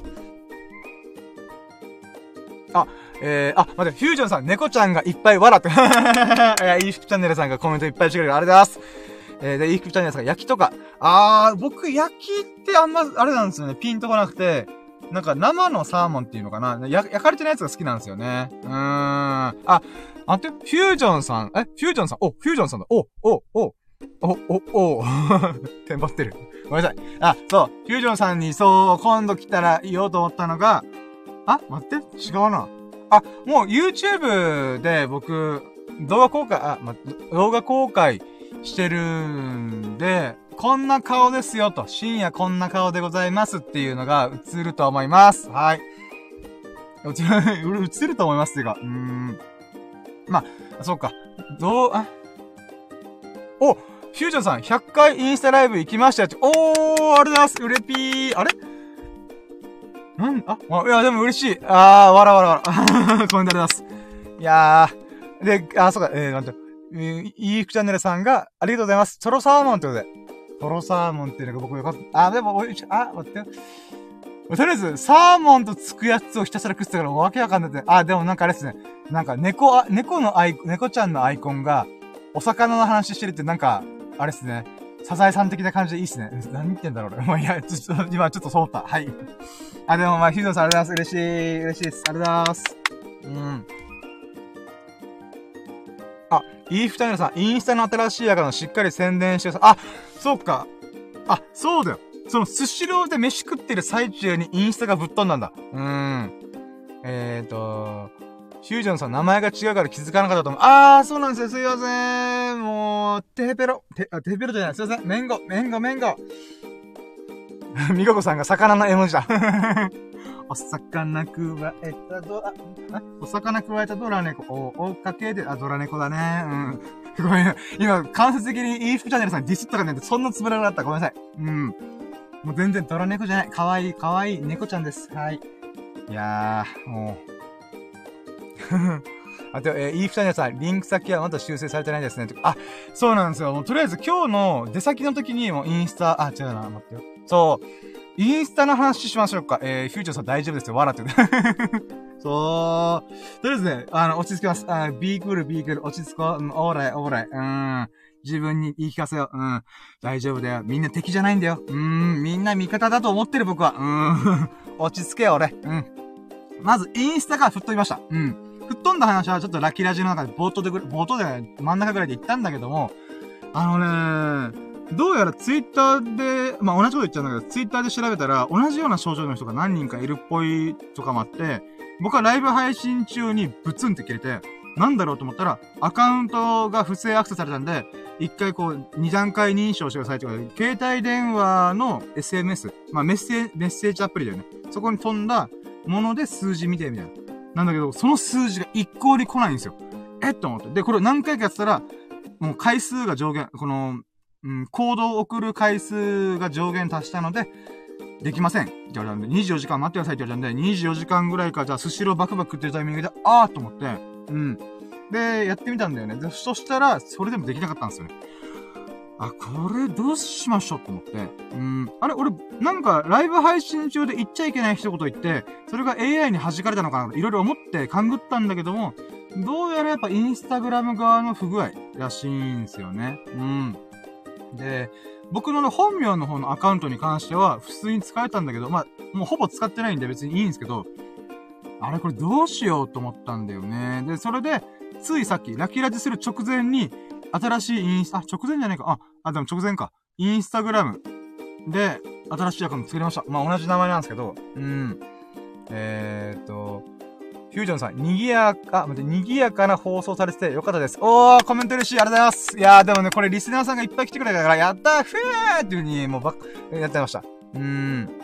あ、えー、みここさん、不具合？はてな。えー、インスタのアカウントが消されたの。うん、消されたっていうのはあるらしいんですけど、うん、自分でインスタグラムで別の、なんか、ブラウザ版から入って検索しても、それが引っかからなかったりするんですよ。だからなんか、うーん、えーと、待ってよ。あ、ま、ま、でも、コメントが、え、S、SPP クス、えー、クスオさんかな？で、ちょっと待って、画面明るくするわ。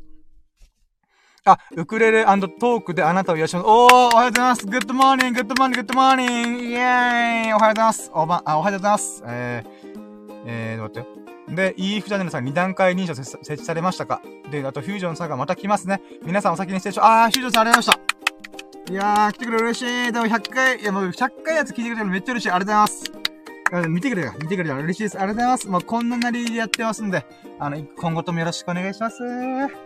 で、えー、そう、イーフキャで2段階認証設置されてましたか？っていうところでは、もともとインスタグラムとフェイスブックを連携させたんで、2段階認証は来てるはずだったんですよ。うん。で、それがうんともすんとも来ないんですよ、なぜか。だから、これ、アカウント消されたと言えないなと。な、なぜならデータがちょっと一瞬だけ見えるんですよ。僕のアイコンがヒュンって。うーん。あ、イーフチャンネルさんが、フューチャーさんこれからもよろしくお願いします。あー、いいですね。このコメント欄でコミュニケーションを図れるのがスタンド FM の特徴っすよね。インスタとか YouTube のチャット、コミュニケーション一切できませんからね、あれ。うん。いや、やろうともやれるかもしれないですけど、なんか、わーってやっちゃうんで。うーん。なるほど。あ、なんかね、この二段階認証、そう、僕も、Facebook と Instagram 側の何か不具合があったら、このアカウント作る、もう一回作り直し、結局、結果で言うならば、アカウントもう一回作り直したんですよ。で、作り直したやつで二段階認証届いたんですよ。なので、二段階認証の機能は全然使えるはずなのに、なぜか、この、まあ、今も、古い旧型のやつ、あまあ、こう、吹っ飛んだアカウントに関しての二段階認証だけがなぜか反応しないんですよね。そんなことあると思いながら。うーん。なので、もうとりあえずね、えー、ついさっき2個目のアカウント、2個目ってか、まあ、深夜の羅針盤2.0ってことで、うん。なんかこのプログラム的な感じでちょっとつけてありましたけど、とりあえずそのアカウント名っていうんですかね。うん、でやることにしました、もう。うーん。で、アイコンとかもとりあえずね、準備が間に合ってなかったんで、とりあえずこれでいいやっていうの投げて、うん、プロフィールも軽くパパって書いて、とりあえず1個目投稿したぐらいで今終わってるんですけど、まあね、えー、YouTube ももう一回あ、リニューアルでアイコンとかいろいろ変えるんで、そのついでに、インスタグラムもね、うーん、そのアイコンに変えたりとか、いろいろちょっと調整しようかなと思ってます。うん。だからね、これね、まあ、インスタグラムで投稿したやつにも書いてあるんだけど、まあ、今回インスタのアカウントが吹っ飛びましたと。で、吹っ飛んだことに、もう愕然としたもうびっくりした、ちびった。うん。もう、ええー、俺300ぐらい、まあ、わけわかんな、わけわかんない投稿したけど、でもね、そんなわけわかんないことしてる僕のアカウントにすらフォローしてくれてる、いたんで、ええーと思って、うん。で、それがそういうショックだったんだよね。うん。で、二度と復活しない可能性もあるので、ヒヤヒヤさせるぜと思いながら、でもね、こう、YouTube を再始動する、リニューアルする、リスタートする。この瞬間にインスタグラムのアカウントが吹っ飛ぶってこともまた何かしらのご縁かなと僕は思ったんだよね。うーん。で、今回に関してはもう、インスタグラムの楽しみ方っていうのも僕の中でも決まった、価値って決まったんで、それは、自分が日々過ごしてる中で、心が動きまくった瞬間だけをアップするって決めたんだよね。うん、闇雲になんか、やるってよりは、まあ、プチブログで1000文字ぐらいのブログを毎回書いてるから、そのブログをかけるぐらい心が動いたものだけを写真撮ることにしてるんだよね。うん。で、アップするようにしてるんだよ。なので、そのルールを、をやった状態で、今回ゼロからスタートできるんで、これはこれでまあ良かったのかなと思う。うん。で、もしかしたら、この顔出ししながら、なんか、イエーイみたいなこの自撮り棒を使いながらやってる写真とかも撮るかもしれない。うーん。あ、みここさん、インスタ、深夜さんといい服さん見つけました。おー、嬉しい、ありがとうございます。いやー、これね今もう適当な写真で、ビリヤードの玉にしてるんで、わけわかんないと思うんですけど、まあ、とりあえずこれはもう一週間以内にちょっと、アイコン作って、もう一回刷新しようかなと思っております。いやー。だからね、一応今のところ僕毎日投稿したんですよね、各 SNS で。うん。お、えー、ワロスさんが、えい、うまいっす。お、嬉しいあ、でもこれね、わー、これ、フュージョンさんがね、出る瞬、出る前にね、これ、コメントだったら、え、あの、フュージョンさんめっちゃ喜んだと思う。これね、なんでかっていうと、フュージョンさんが、僕がこの書道とか習字の練習を始める背中を押してくれた人なんだよね。もちろん友人とか自分自身もね、あの、やりたいなと思った。友人のきっかけもあったし、自分自身もやりたいって思った部分があったんだけども、ラキラジでこう、フュージョンさんと交流する中で、こう、ダイソーとかね、で、セット、あ、書道セット集められるよ、買えるよっていうこと教えてくれたりとか、あと、永遠の A という字とか、関数字の1っていうのが基本中の基本だから、これからやった方がいいよっていう風に、あ、背中教えてくれ、押してくれたんだよ。うん。だからね、その中で、この、ワロスさんが、A、永遠の A という、とはっていう字がうまいっすねって言ってくれればめっちゃ嬉しい。うん、で、ヒュージョさんもこれ聞いてくれたらね、もう、もう、なんか、なんだろう、うーん、うちの弟子が、みたいな、うん、弟子なのか、うん、うちの弟子が褒められてる、みたいな、うーん、なってるかもしれんな、と思って、うん。あ、でも嬉しい、本当に嬉しい。うーん。でもね、本当僕はね、筆に関してはね、10年ぶりぐらいかな、持ったの。うん。で、書道とか習字に関してはもう、小学校、中学校以来やってないから、うん。まあ、筆、なんで10年前触ったかというと、デザイナー業やってる時に、やっぱどうしても筆でなんかね、やる時があったんだよ。筆でなんかこう、なんて言うんだろうな、それっぽい字を書くとか。うん。で、もちろん字が下手でもさ、デジタル、デジタルデータデータの上で加工すればいけるから、自分みたいに字が下手、下手でも、割と書けてたんだ、書けてた、書けてたというか、失敗前提で、調整する前提で、練習する前提で、え、書いた時があったのよ。だけど、それもね、やっぱめんどくせえから結局やらなくなって、うーん、10年ぐらい触ってなかったね、筆に関しては。だから今回ね、やってみて、もう何枚も失敗して、一個だけ選びました。うーん、選んだよー、とはという字をいっぱい書いて。うーん。だからそういう風に生まれる、生まれる嬉しい。永遠の絵、うまいっすね。いやー、嬉しいね。ありがとうございます。いやー、あれ？永遠の絵がうまいっすねとか見れてるってこと？え？待って、ちょっと待って、ん？あ、とか、ノートとか別のものでも僕アップしてるのか。あれ？だったっけ？あれ？ワラスさんどこで見たの？ノート？あれ？待って。あれ？インスタのアカウント生きてるのもしかして？あれ？なった？え？待って、ちょっと怖いんだけど、わかんないよ、わかんないよ。ワロスさん、ちょっと、引き続き、ご、ご、ご、あ、なんだよ、状況。あ、そっかあ、ごめんなさい !YouTube で見ましたね。あ、そっか恥ずかしいそっか、自分の部屋を映してるんだから、それは見れるわな。あー、ごめんなさい。あー、じゃあ、インスタダメだな、やっぱ。うん。ごめんなさい、今普通に天然してたわ。あー、嬉しい。YouTube 見てくれて嬉しい。ありがとうございます。嬉しいよ嬉しいよいやー、そして恥ずかしい。頭割ると思った、自分で。うん。そっか、習字の部分あったわーと思って。うん。いやー、嬉しいなー。ありがとうございます。あー。そうか、でもそう、とりあえず、インスタのアカウントが吹っ飛んだんで、ラキラジやる前に、ジョギングする前に、そう、毎日投稿する企画、えー、継続しなきゃなって思った中で、うん、それをアップしました。うーん。だからね、まあまあ、とりあえずこれもなんかの縁だなと。理由があるはずと思って。うん。で、そう、あそう、ちょっとサブ的な話だけどさ、じゃあ、まあ、フォロワーさん、自分をフォローしてくれるのは、まあ、もう自分でコントロールできないから、これからコツコツコツコツ発信しながら、誰かがこう、フォローしてくれて嬉しいなとは思ってる。なんだけど、あのね、自分がじゃあフォローしたい人、うん、っていうならば、待ってよ、これ今までフォロー、フォロワーさんのやつ100、なんか僕本当少ないんだけど、まあ本当僕みたいなことフォローしてくれて嬉しいから、こう96人ぐらいいたんだよ。その96人全員覚えてるかってやっぱ厳しいんだよね。だからこそ、まずは、自分がリアル、リアルに、あ、この人たちの、あの、インスタ楽しいな、楽しいっていうか、なんか、見たいなっていうもので、フォローしたのが3人いるんだけど、全員美人っていうね。うーん、男だね、僕も。うーん。でもね、これは僕の中でね、夢があって、ま、あ、そうだね、あうーん、僕はね、ほんとバカみたいな話これからするけど、もう笑ってくれ。うん。僕はいつか、インド美人、中東美人、東南アジア美人、ネイティブアメリカン美人の誰かと結婚するって思ってんだ。うーん、もうアホみたいでごめんだけどさ、あ、のー、そういう欲求があるんですよ。どす黒い欲求。どす黒いっていうか、まあ、ピュアだけどさ。うん。まあ、こういう欲求がありますよと。うん。で、その中で、インド美人の中で誰が一番僕の中で、ああ、この人いいなーと思う人誰かなと、サイパラビーさんっているんだよ。サイパラビーって、まあ、日本って、こう、インド映画があんまり入ってこないんだけど、ボリュードっていうぐらい、まあ、ハリウッドに匹敵するというか、それ追いつけ追いこ、追いつけ追い越せの勢いでやってる、うんだよ、映画、映画産業がね。で、その中のサイパラビーっていう人が、えー、なんだろうな。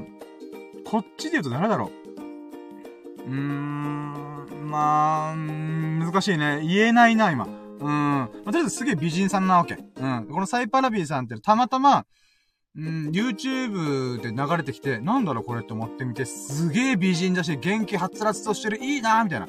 うんで、めちゃくちゃ頭もいいんだよ。うん。なんかこういう、あ、この人のフォローをしました、まず。うん。まず一発目フォローするのそこかやと思うので、もう頭の中で、そうか、サイバラビーさん最近の近況が見れなくしまう。じゃあ見なきゃと思ってフォローした。うん。で、次がね、えっ、ー、と、中東美人の、うん、この人いいなと思ったのが、待って、これ名前がね、待ってよ、名前が、えー、っと、今ね、ちょっと待ってよ。名前が、あ、ゴルシファテさんか。待ってよ。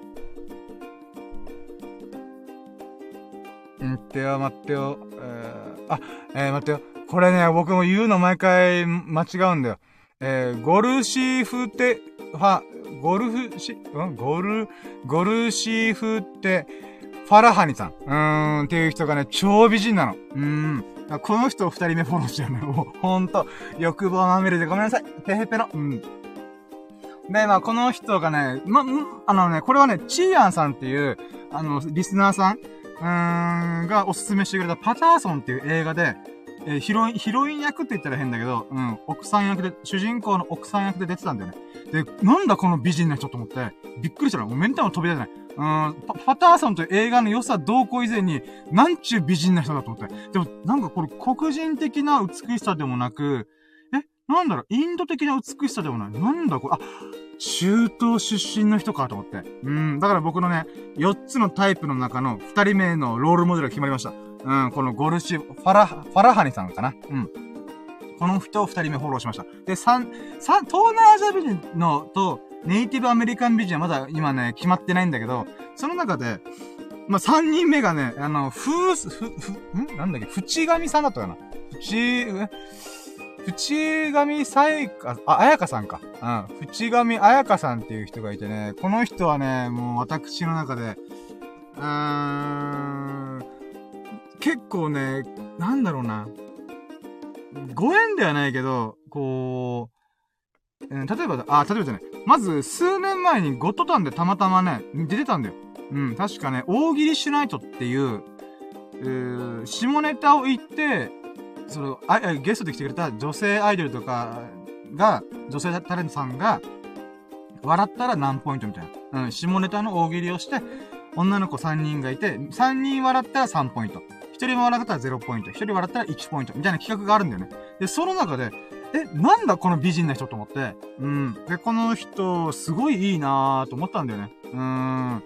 で、それから見なくなったなーと思ったら、どうやら、この芸能界がタレント業を引退したらしいで、ガーンと思って。うん。で、そしたらね、TikTok で、また別の話ね。TikTok で、たまたま流れてきて大バズりしてる動画があって、それが、なんだこの綺麗な人みたいな。で、ちょっと、この、ふざけたりとか、なんだろうな。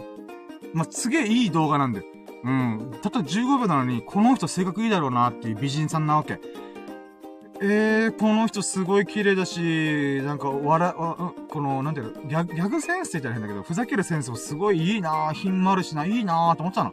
で、それがね、後から、さっき言ったこのゴトタンって出てたっていう人とが、もう一回タレント業を再開して、熊本で今、こう、友人とか地元で活動してるっていうのを後から知って、この TikTok で大バズりしてる女性のふざけてる動画と、このふ、ふ、ふ、淵上さんっていうのが、その瞬間に後でガッチャンコしたんだよ。あ、この人かというので。うーん。だから数年来の、あー、この人いいなっていう。うーん。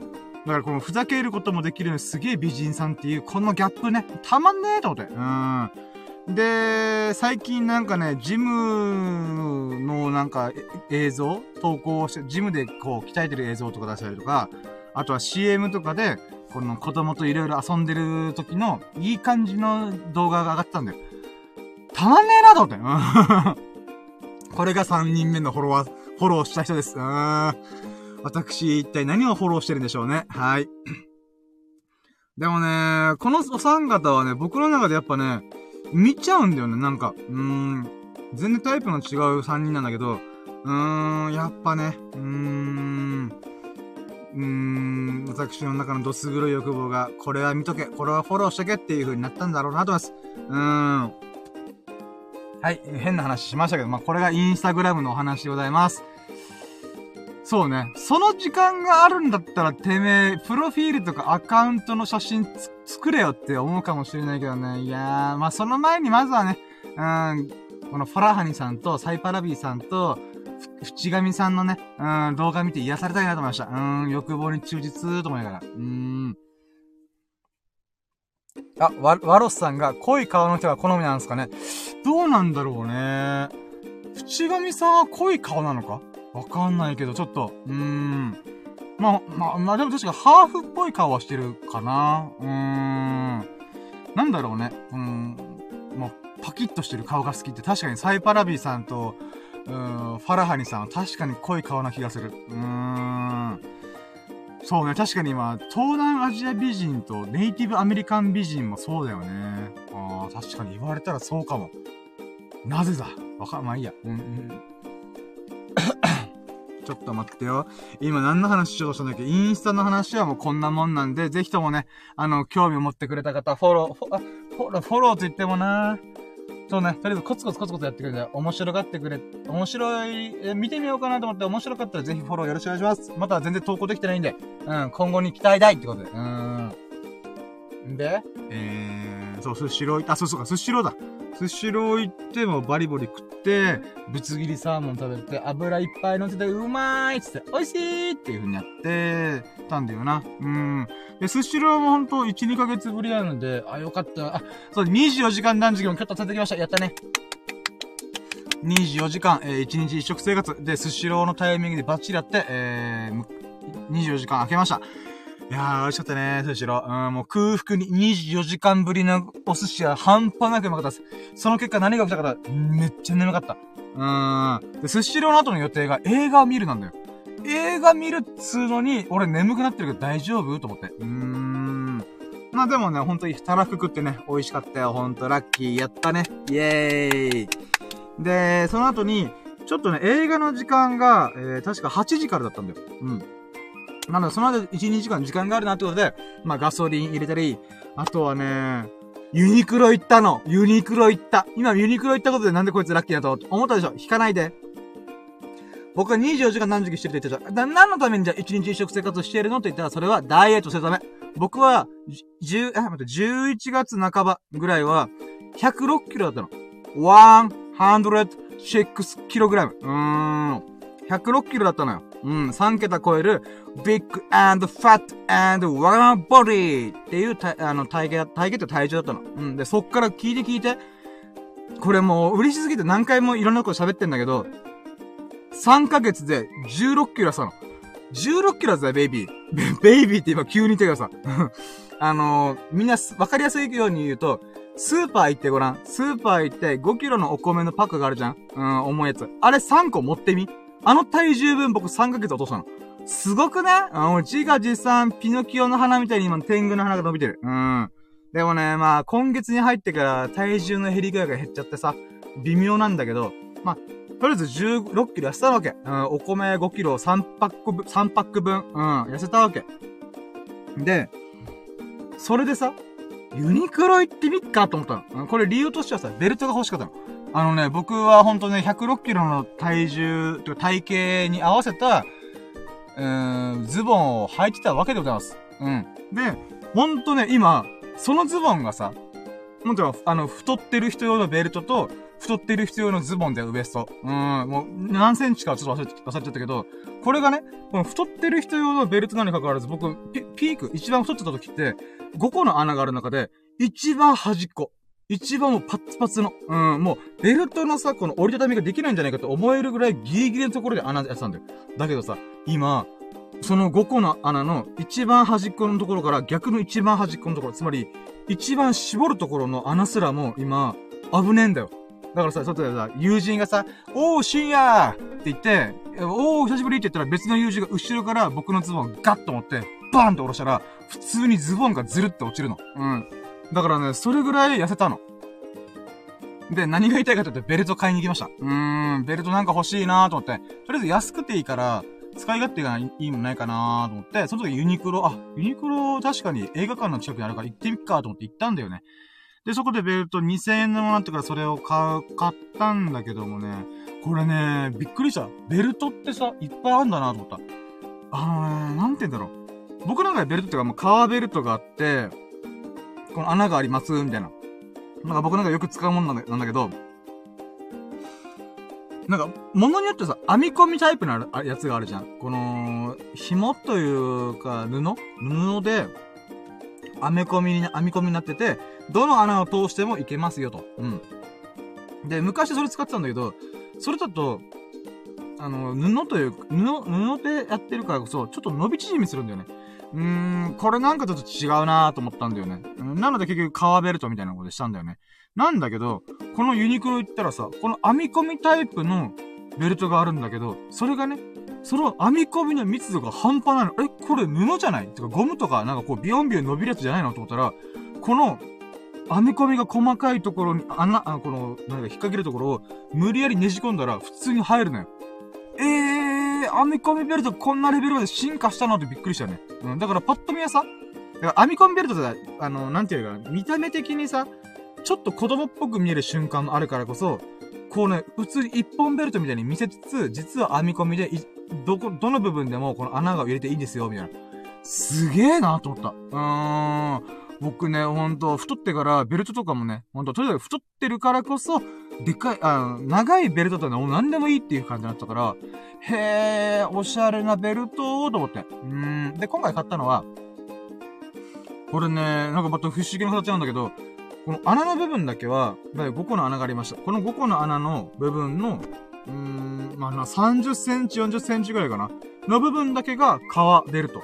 革なんだけど、そっから一周する部分に関しては、さっきの言ったこのアメコミ型のベルトの素材でできてるんだよ。これをちょっと説明するのすげえむずいんだけど、とりあえず穴入れるところだけは革で、残りのベルト部分は布というか編み込みタイプ。で、あとはそれをこう穴通してフックかけて完了みたいな。で、これ嬉しかったことだったんだよ。僕はそういう普通のタイプのベルトだと、なんていう絶対入らなかったんだよね。でも今回つけてみました。そしたら、そのベルトの一番端っこのもうパツパツの状態のところで、ボタンを止めれました。うーん、だからこれ買ったんだけど、よかったねーと思って。うーん、普通のベルトに一応こう名乗りを上げるとできましたと。うーん、嬉しかったよー。いや、セーフと思って。うん、ダイエットしてる、成功してると思ってね。うーん。で、それ買って、で、まあ、買う前にさ、ちょっと他に見てみようと思って、ズボン見てたんだよ。うん、どんなズボンがあるんだろうな。でもさ、僕はやっぱ106キロ行った時にはさ、もう絶対ユニクロ行っても俺のサイズに合うやつは一個もねえと思ったんだけど、今だったら、今88キロなってる僕だったら、どうでしょうかと思って、テクテク行って、えー、チノパン買おうかなーって言って、一番でかいサイズ、91センチのやつ買ったんだよ。よし、これを履いてみようと思って、履くじゃん。ギリ入った。やったー嬉しかったついに俺ユニクロ買えるようん。みんなユニクロ当たり前すぎでしょ僕からしたらユニクロ憧れのブランドだからね。あー。みんなが履いてる、あの、スッとしたズボン履きたかったよ、僕も。まだ、スキニーとか履けないんだけども、でもユニクロで一番ベーシックで、かつでかいサイズで入ったのであれば、やっとね、般の人に近づいたと思ったよ。だから今88キロだから、えー、80キロ台まではね、ちょっと今全然体重落ちなくてどうしよっかなと思ってるんだけども、まあ、80キロ切った暁には、ユニクロでズボン買えるよユニクロでジャケット買えるよユニクロで T シャツ着れるよユニクロでリネンシャツ、もう朝のシャツとか着れるよつって。うーん。もうそれがね、楽しみでしょうがない。うーん。いやー。ユニクロ行ってこんなに喜ぶやつ、そうそういないと思うよ。うーん。もう、頑張ってダイエット。うん。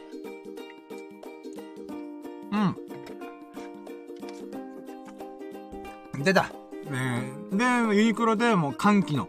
やったーズボン履けるーみたいな。うん。ユニクロで買い物できる体型になったイエーイみたいな。うん。なった後に、まあ、興奮も冷めやらる中、えー、20時から。映画館行きました。で、今回見た映画が、ウエストサイドストーリーっていう、えー、名作映画でよく紹介されるやつか。うん。見たわけよ。うん。で、これネタバレになるかもしれんから、ちょっとそれだとごめん。なるべく言わないようにする。うん。で、僕はね、事前情報なしで見てみようと思ったんだよね。うーん。で、まあ3時間弱、2時間50分ぐらいかな。え、今の時代で2時間50分の映画やんのと思って、ロード・オブ・ザ・リングですか？みたいな。ハリー・ポッターですか？って、ハリー・ポッター2時間言ってたけ？ど、わ、僕ね、え、待って、こんなのぶといストーリーなの？と思いながらも、まあ、名作映画を今回リメイクしてんだよ。うん。スティーブン・スピルバーグがどうやら監督だったかな？うん。で、そこからリメイクしましたっていうことでやったんだよね。で、まあ、これ、あらすじとかいろんなところで書かれてるから、そ、これぐらい喋ろうかなと思うんだけど、まあ、アメリカを舞台にした、1950年代ぐらいの話かな？うん。で、その当時、まあ、白人もいるんだけど、移民も結構いるんだよね。うん。で、そこの、このスラム街って言ったら変だけど、そこのところでさ、この白人もいるんだけど、移民の、う、えー、ウクライナじゃないな。ウクライナ、今、あれだ。今、違う、時事、時事ネタだ。えーとね、えー、なんだっけな。パキスタン、違う。インドネシア、違う。いやー、忘れた。ごめん、ちょっと待って。移民の、この、なんて、うーん、集まりがあるんだよ。で、そことの、この、テリトリーの奪い合いみたいな。っていうことで、ギャング同士が争ったりとか、うんで、その中の恋愛模様とか、日々の生活っていうのがあるんだけど、まあそこで構想に発展したりとか、で、お互いのチームの、ね、まあ、チームに関係する同士で、えー、男女の恋愛が発展したりとかね。うーん、あとはこのバイオレンスな部分がちょっとあったりとかね。まあいろいろあるんだけども、正直ね、えって思うところがいっぱいあったんだよね。うん、多分ね、昔はそれでよかったかもしれない。今はね、それってどうなのっていう風に思ったんだよね。で、やっぱ見終わった瞬間、僕はもうこのウエストサイドストーリーに関して、なんだよこれみたいな風にして、めっちゃ憤慨したの。2時間50分も何俺見せられたの？もう途中からめっちゃ眠かったよとか、もういろいろ思ったんだよ。だけどね、もう頭の中でさ、あれ？これどうなの？どうなの？って考えて、まあ、もうちょっとスッキリして、今に至るんだけど、今改めて考えるならば、あー、これはこれで、タイムカプセルなんだろうなーと思った。うん。どういうことかという、どういうことかというと、名作ってあるじゃん。つまり、セイクスピアでもいいんだけど、うーん、この中田敦彦さんが言ってて、あ、なるほどなと思ったけど、例えば、ドストエフスキーの罪と罰だったりとか、カラマーゾフの兄弟とか、日本だと坊ちゃんとか、あとは三四郎だったりとか、心かとか、あとは人間資格。うんと、いろんな文学作品ってあるよね。でも、あれってさ、今の価値観で読むと、すげえわけわかんないんだよ。だから、文学とか古典作品を読むときって、一番重要なのは、実は歴史的背景をどれだけ知ってるかなんだよね。うん。で、今回僕はね、アメリ、1950年代のアメリカを舞台にした、この移民と白人のバトル。バトルっていうかなんだろうな。うん、小競り合いというか。うん、で、多分ね、これ、僕はね、ほんとね、何なんだこれっていろいろ思うところあったんだけども、おそらく僕がアメリカの50年代前後の歴史的背景を全然知らないから楽しめなかったんだなと思って。うん、反省した。うん、あんなに悪く言っちゃってごめんと思って。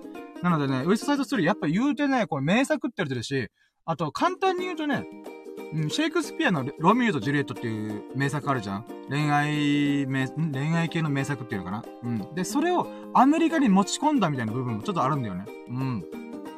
で、あとは、うん、なんだろうなまあ、このギャングとか若者とか、このスラム街っていうのかなうん、そこら辺の状況とかもね、僕の中でピンとこない描写がめっちゃ多かったんだよね。だからそれを知ってたら、もしかしたら楽しめたのかなってちょっと思ったね。うーん。あ、これはね、ちょっと、今回の映画が悪かったのか、それともどっかリメイクしてるところがね、いびつさがあったから楽しめなかったのか、わかんないので、原作というか、その数十年前の映画版も、ちょっと見てみようかなと思った。うーん。果たしてあのスティーブン・スピルバーグが猛録したのかどうかをちょっとそれ見て、あ、そっか、スティーブン・スピルバーグこれだったんだろうな、みたいな。っていうのをちょっとね、この違いを見た上で、もう一回ジャッジしたいなと思って。うーん。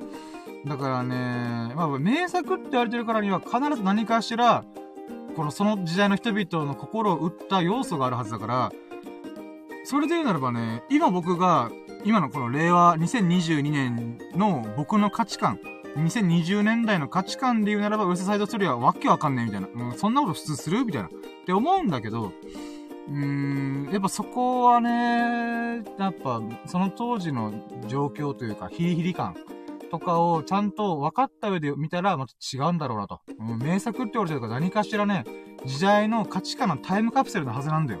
うーん。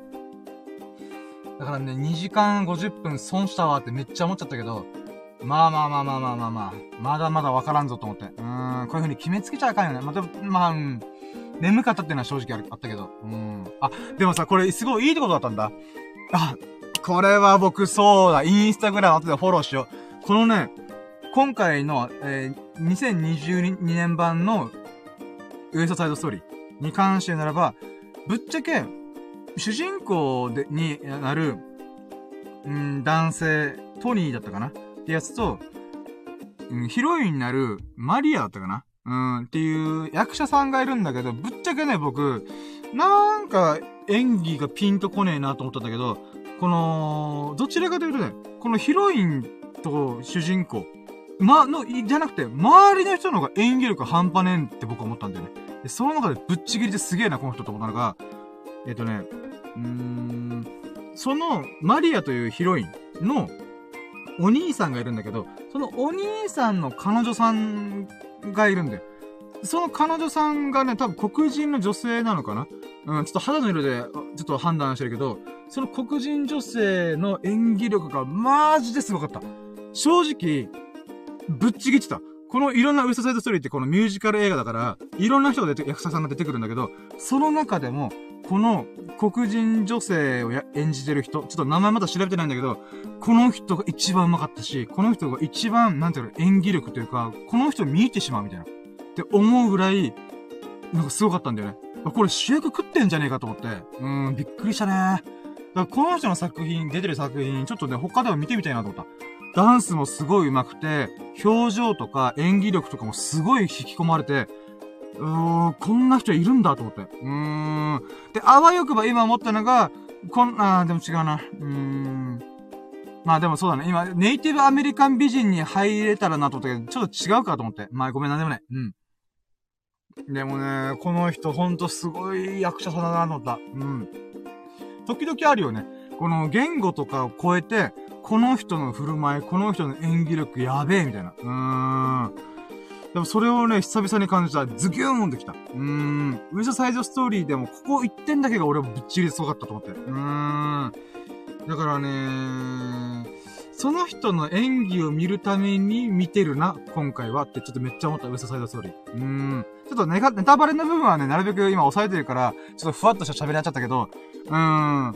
そうね、ネタバレ以外のところで言うのとね、これが一番ぶっちぎってたね。ラッキーやった。ああ、いい役者さんと出会えたなと思って。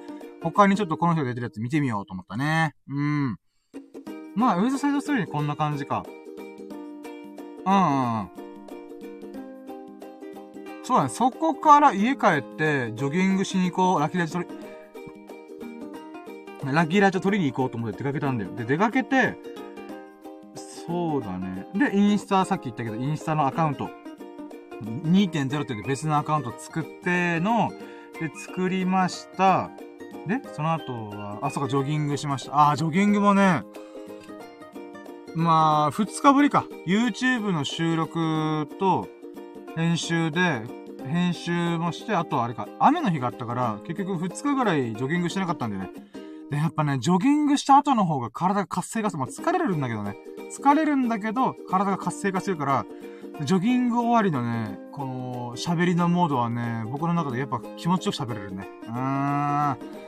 やっぱ、だったらタイミングが難しいんだけどね。うん、朝走って一日の、えー、なんだろうな、全力で過ごせるかって言ったら、やっぱ数時間したら疲れたなーってなっちゃうから、結局夜走るぐらいがちょうどいいんだよね、僕にとっては。だからこのね、だから、YouTube の収録する瞬間とかの前にジョギングした方がいいのかな？いや、でもちょっと違うかなと思ったけど、そこら辺が悩みどころかな。うん。で、ラキラジオ来ました。ラキラジオやりました。うん。で、結局今日3時間喋ってんじゃねえか。もう1時間半で終わらせてもらったのに、明日俺市役所行って確定申告しに行くのに、あー、もうやばい。喋ってた。でもね、今日はいろんな人が来てくれて嬉しいです。えー、最初はハッピーストさんが来てくれて、ミココさんが来てくれて、やったやったやったって、で、インフチャンネルさんも来てくれて、やったやったったと思って。で、そこから、ワロ、ワロスさんっていう人もポジティブな雰囲気がいいっすねってことで、わー、ありがとうございます。やって嬉しい嬉しい。で、そこから、あ、そう、フュージョンさんも来てくれたか。うわ、嬉しいね。ほんと。で、SS、SPP クッソさん、ウクレレとトークであなたをよし、あー、それでなら僕、あれっすよ、あのこれ、今更だけど、みごこさんが僕のライブ配信してウクレレあるじゃんって食いついてくれた結果、私、今、ウクレレの練習頑張って、まあ、今だ1回しかできない。まあ、3日前か、3日前にやって、まあ、YouTube の編集でドタバタしてるんで、ちょっと、まだ練習しきってないんですけど、ウクレレ練習始めました。うーん。なんだか YouTube で一番再生されてる初心者用の動画を見ながら、今、えー、C、え ?4 つのコードだったかな ?C、F、A、A マイナー、G7 だったっけななんか、ちょっと覚えてないけど、うん。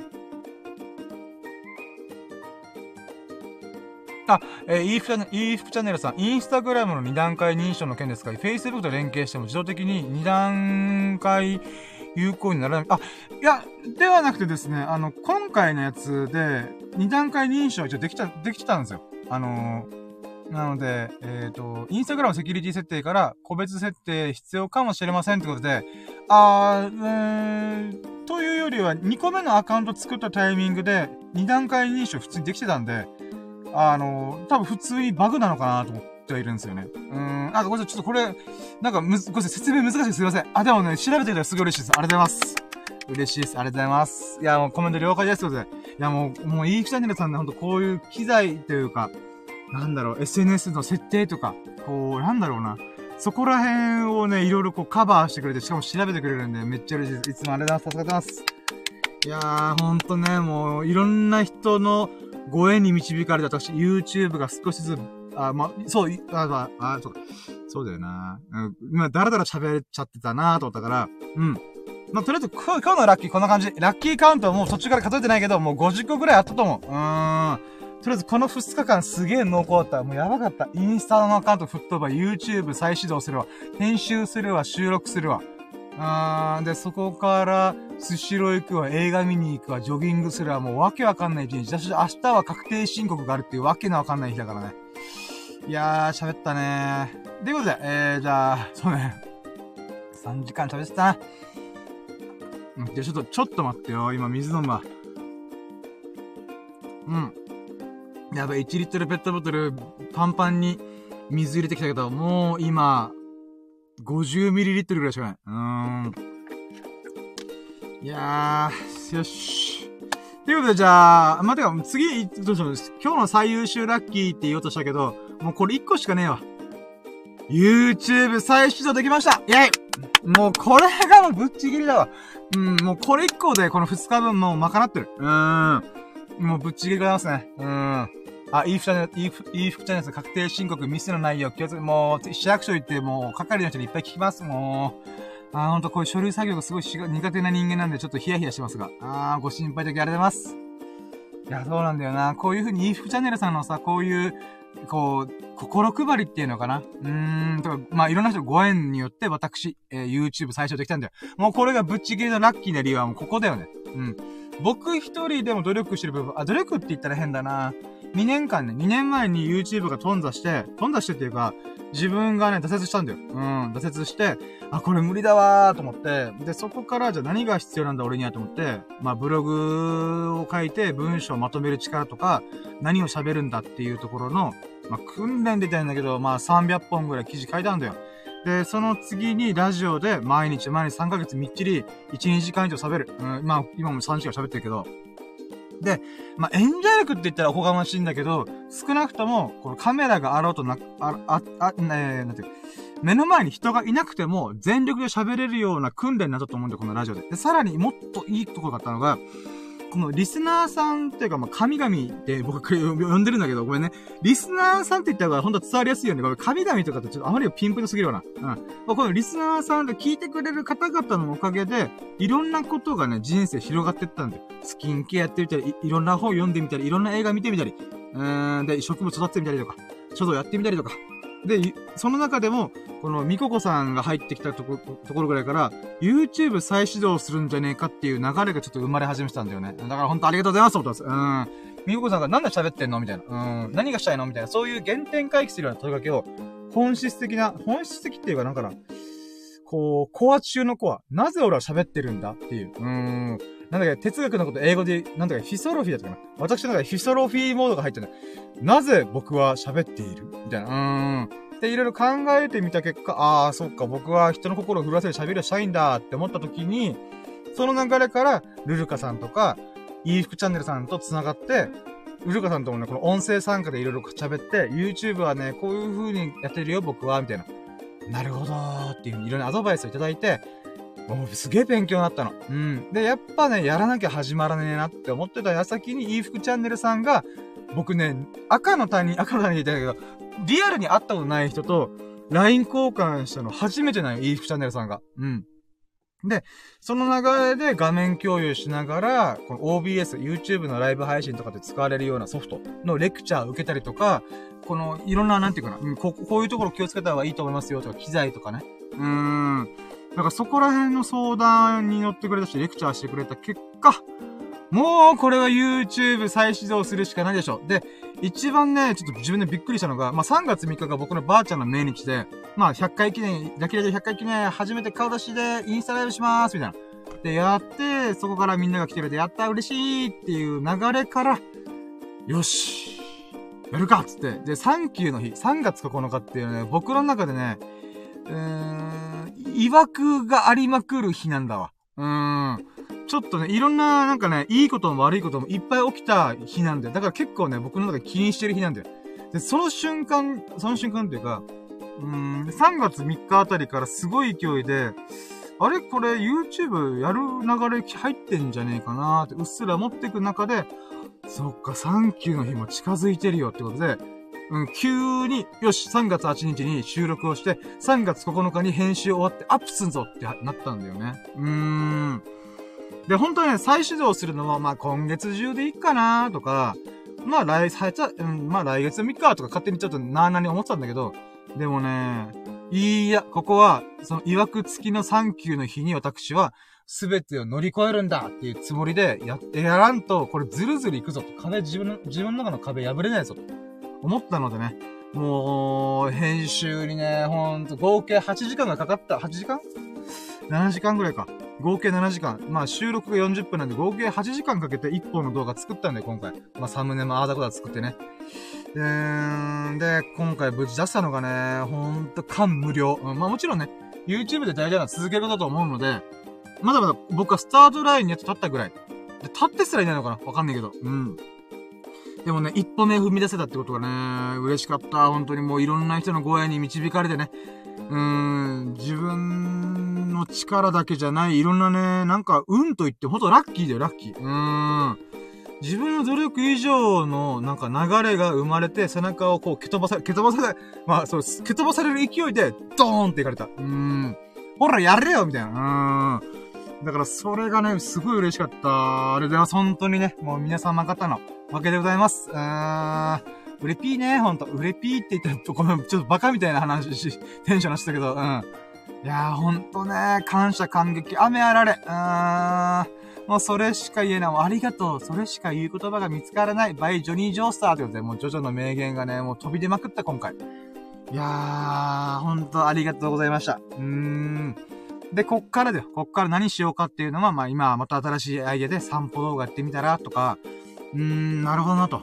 うん、で、料理の話はちょっとちゃんと、確かに、料理ね、今まで料理したことないやつが、こんなことやってました。一週間企画とかやってみたら面白そうだよね。うん、でも、うちのキッチン汚いからちょっとあれだけど、うーん。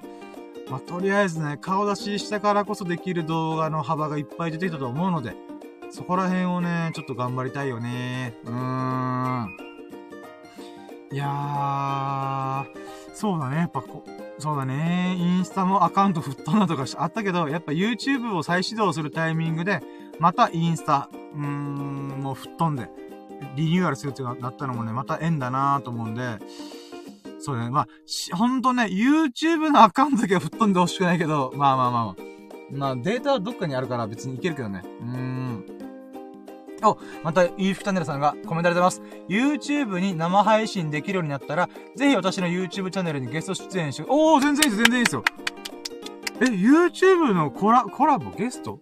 あ、あ、そうか、普通のあれか、YouTuber の方々がやってるような、この、僕のチャンネルに EF チャンネルさんが来てくれて、で、僕がまた、えー、EF チャンネルさんの YouTube チャンネル出るみたいな感じですかあ、もうそれ全然いいです。わー。あ、そっか、コラボ配信、あ、コラボ配信、コラボ収録コラボ、まあ、コラボ、コラボか。うん。YouTuber とかがよくやってるコラボっていうのもできるね。ああ、楽しみだ。ああ、そっか。そうだよ。そっか、僕は忘れてた。忘れてたってのは、あのね、僕はやっぱね、人見知りコミュ障ネクラっていうネガティブ三拍子持ってる人間だから、いやー、多分俺はこここの YouTube がある程度大きくなったとしても、まあ進んだとしても、まあ、まあ投稿音楽もまあ、なんてい。うか、うーん、なんてい。うか、コラボやらない。んだろうなと思ったんで、てか、やりたい。っていう人も来ない。だろうし、かつ、なんかやろうってこっちから言うのもおこがましいよなってい。うふうに思っちゃってたから、選択肢から排除してたんだけど、でもそうか、い。い服チャンネルさんも自分のチャンネル持ってて、かつ、まあ、そうね、交流、このスタンデーフェムを通して交流が始まったってこと考えたら、あー、なるほどな。あ、で、またコメントが、コラボ生配信できます。おー、そうなんですね。OBS スタジオを使うと可能です。えー。また新しい知識知れた。らしいですよ、皆さん。うーん、OBS でライブ配信がコラボできるって言って。マジか。すげえな、OBS。おー。知らなんだ。てか、僕が知ら、あ、まあ、でも OBS 大変、大変だけど知ら、奥が深いらしいですからね、ほんと。うーん。いや、ありがとうございます。あ、なるほどな。も全然いいですよ。もちろんです。もちろんです。でこれは、あ、そっか。待ってよ。そう、ライブ配信をいろいろやりたいなと思って。あ、で、また、イーフチャンネルさんがディスコードも使います、ねあ、そうなんですね。あ、ディスコードも使うんだ。なるほどな。ディスコードっていうのがなんかチャットワークとかスラックみたいな、なんかこう、コミュニケーションツールでもありつつ、なんかいろんな配信配信っていうのかななんかいろいろできるやつっぽいっす。うーん。もし雑な説明で、あとはググってくださいって感じですね。もう僕の説明できるのはそれしかない。うん。あまあ、そういうツールを使ったらできるらしいっすよ。うん。やりたいね、僕。うん。でもって、ライブ配信、やるとしたら、いつなるんだろう。とりあえずは、テストしまくって、そうですね、ビーフチャンネルさんのタイミング合わせて、やるっていうことになると思うんで、うーん、まずは自分で数回ぐらいライブ配信をやって、あ、いい二人のさ、音声でゲスト出演ですね。ってこと。あー、なるほど。はいはいはいはいはい。なるほどなるほど。えー、楽しみですね。なるほどなー。ってことは、その時に使う映像もまたなんか考えたりとか。はいはいはい。でもライブ配信、そうっすね。とりあえず、そうか、ラキラジでもいいから、こう、スピンオフ企画とか何かしらでね、こうやりたいよね。とりあえず今、今週の最優秀ラあ、今週のラッキーを振り返るとか、今月のラッキーを振り返るとかのやつは、スタンド FM でやりつつ、YouTube でもライブ配信や、やりたいなーと思いながら、今、とりあえずは収録と編集で、てんやわんやしております。うーん。ああ、でもなんかこう、やっぱ顔出ししたからさ、リスクはあるとは思うけど、うーん、動画の幅は広がってた、いろいろ楽しめるから、うーん、無限に広がるね。顔出ししないっていうのがやっぱ制限になる瞬間がやっぱ僕の中であったなと思ってたんで、うーん、まあ、あと編集技術もいろいろ学ばんとな。うーん。編集大変なんだよな、本当に。まあ、大変なんだよな、で投げてもしょうがないんで、楽しみながら編集したいね。うーん。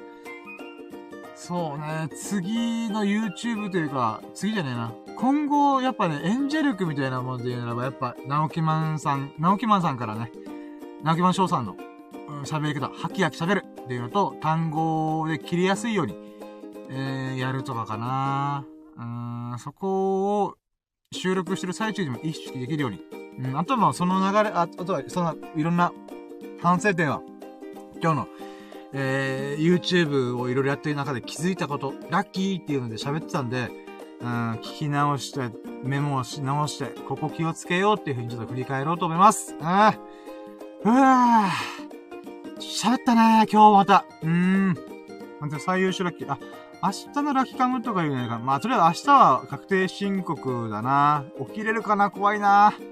まあ、とりあえず行くわ。行くね。うーん。で、その後。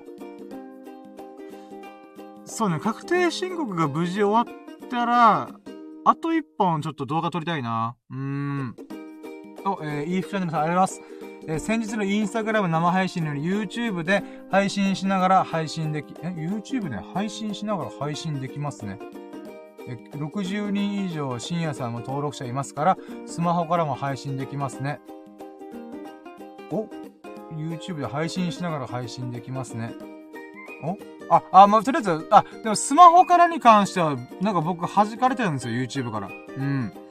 なので、や、あの、スマホをウェブカメラ化して、パソコンの、パソコンからだったら、あの、ブラウザ通してライブ配信できるじゃないですか。なので、それで今クリアしてるだけなんで、なんか YouTube に目つけられてるのかな怖ーいと思いながら。うーん。あ、とりあえず、イーフチャンネルあ、えー、コラボしながら配信できますね、ってことで。コラボしながら配信できる。あー、まあ、もとりあえず、あ、そうか、インスタグラムみたいな感じでできるってことですね。うーん。なるほど、なるほど。ありがとうございます。いやー、楽しみっすね。うん。で、まあ、ルルカさんが言ったように、ちゃんと動画も作ってやらないとダメだよって言っちゃうんで、やっぱそうっすね。ライブ配信はどうなんだろうな。まあ、ちょまた映像上でやる上での気をつけるポイントっていうのはやりながら多分いろいろ出てくると思うんで、そうっすね。うん、2、3回やってからコラボかなうん。いい二人さん、スマホからの配信を事前に登録申請必要ですね。いや、あ、もちろんそれもあるんですけど、それがずっと僕1週間ぐらいできてないんですよ。できてない、通らないんですよね。なので別の理由で引っかかってるのかなもしくはなんか YouTube に良くないチャンネルって思われてるのかなっていう不安感がいっぱいだなと思って。うーん。だからこれよくわかんないんですよね。60人超えてるのになんでっていう部分もありますし。うーん。だからね、この上限の部分なん、なん、なんだろうと思ってます。うーん。そうね。まあ、ライブ配信以前に動画だよな、まずは。あまあまあ、ライブ配信もやるけども。うん。動画。まあ、とりあえずブログを朗読するとか、そんな感じもちょっといろいろやりたいことやりやりまくって。そうね、数打ち当たる、当たるっていうか、うーん。まあ自分が楽しめたらいいよね。楽しめてお金稼げたらいいよね。うーん、好きなことで生きていく。うーん、やりたいマジで。うん、ほんとそれ、それしたいよー。あ、これ待って、どんどんさ、もうちょっと膀胱がパンパンになってるのが、あんと、幼児対抗してるから、もうそろそろ終わろうかな。もう頭がバグってんだなって自分で今思い、喋りながら、思、思いました。うん。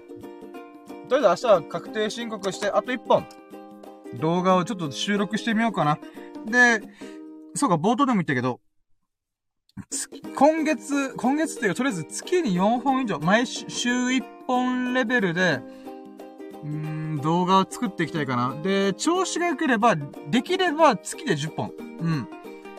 30日中10本アップできたらいいかなうーん。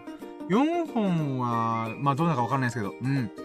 えー、いい二人さん。了解。そのあたり詳しいことは直接話しましょうね。ややこしいですね。いや、全然全然。もうただ僕が、うん、頭バグってきてるなと思ったんで。はい。ということで、いい二人の皆さん、あ、はい、終わりましょうということで。はい。終わりました。あー、はい、ということで、えー、おー、おー、3時間喋ったのが、もうする本当は今日半分の時間で終わると思う。1時間半ぐらいで。でもね、やっぱ昨日今日2日分のラッキー語るってね、しかも今回 YouTube 再始動っていうこともあってね、ラッキー良かった、マジで。濃厚な2日間過ごさせていました。でもそれもこれも何度言いますか皆さんが背中をドーンって蹴飛ばしてくれたんで、うわーっていう風にこう、YouTube 始めれたんで、うーん、YouTube にビビってるやついる？みたいな。いねえよな配信じゃんみたいな。うん、そんな感じ。収録じゃんみたいな。うーん。まあ、東京リベンジャーズみたいな。まあ、中田さんのパクりましたけど、今。うん。まあ、そういうことでね、こう、一歩踏み出したことがとっても嬉しいです。本当にありがとうございます。はい、ということで、じゃあ3時間17分にわたり、えー、いろいろおしゃべりしてきましたが、あ、明日に備えて私寝ます。うーん、本当にね、おつけとき、嬉しかったです。本当にね、今日リスナーさんいっぱい来てくれた。ありがとう。やったやったやったはい。ということで、じゃあもうね、もう面白いな、いいなと思ってくれましたら、ハートマークやフォロー、コメント、ぜひともぜひともよろしくお願いします。そしてね、あのー、もうここまで聞いてくれてお付き合いいただいた優しい優しい皆様に、ほがらかな日々と、幸大きい日々が、あ、幸大き、あ、幸大きい日々を過ごすことをね、心の底から祈っております !Thank you for listening! Have a nice day! イエーイいやー、105回目にして YouTube 再始動めっちゃ嬉しいみんなありがとう !Thank you! はい、ということで105回目、105! ということでね、昨日と今日、3月8日と3月9日のラッキーを振り返ってまいりました。いやー、やりきったぜ。あ、イーフチャンネルさんが頑張ってくださいね。あー、もう、もう頑張ります。とりあえず月10本いこうかな。月10本。で、最悪でも4本。うーん。頑張ります。いや、ということで、じゃあ終わります。ありがとうございましたはい。では終了。皆様、幸多き日々を、ラッキーデーを、ウィスしろ。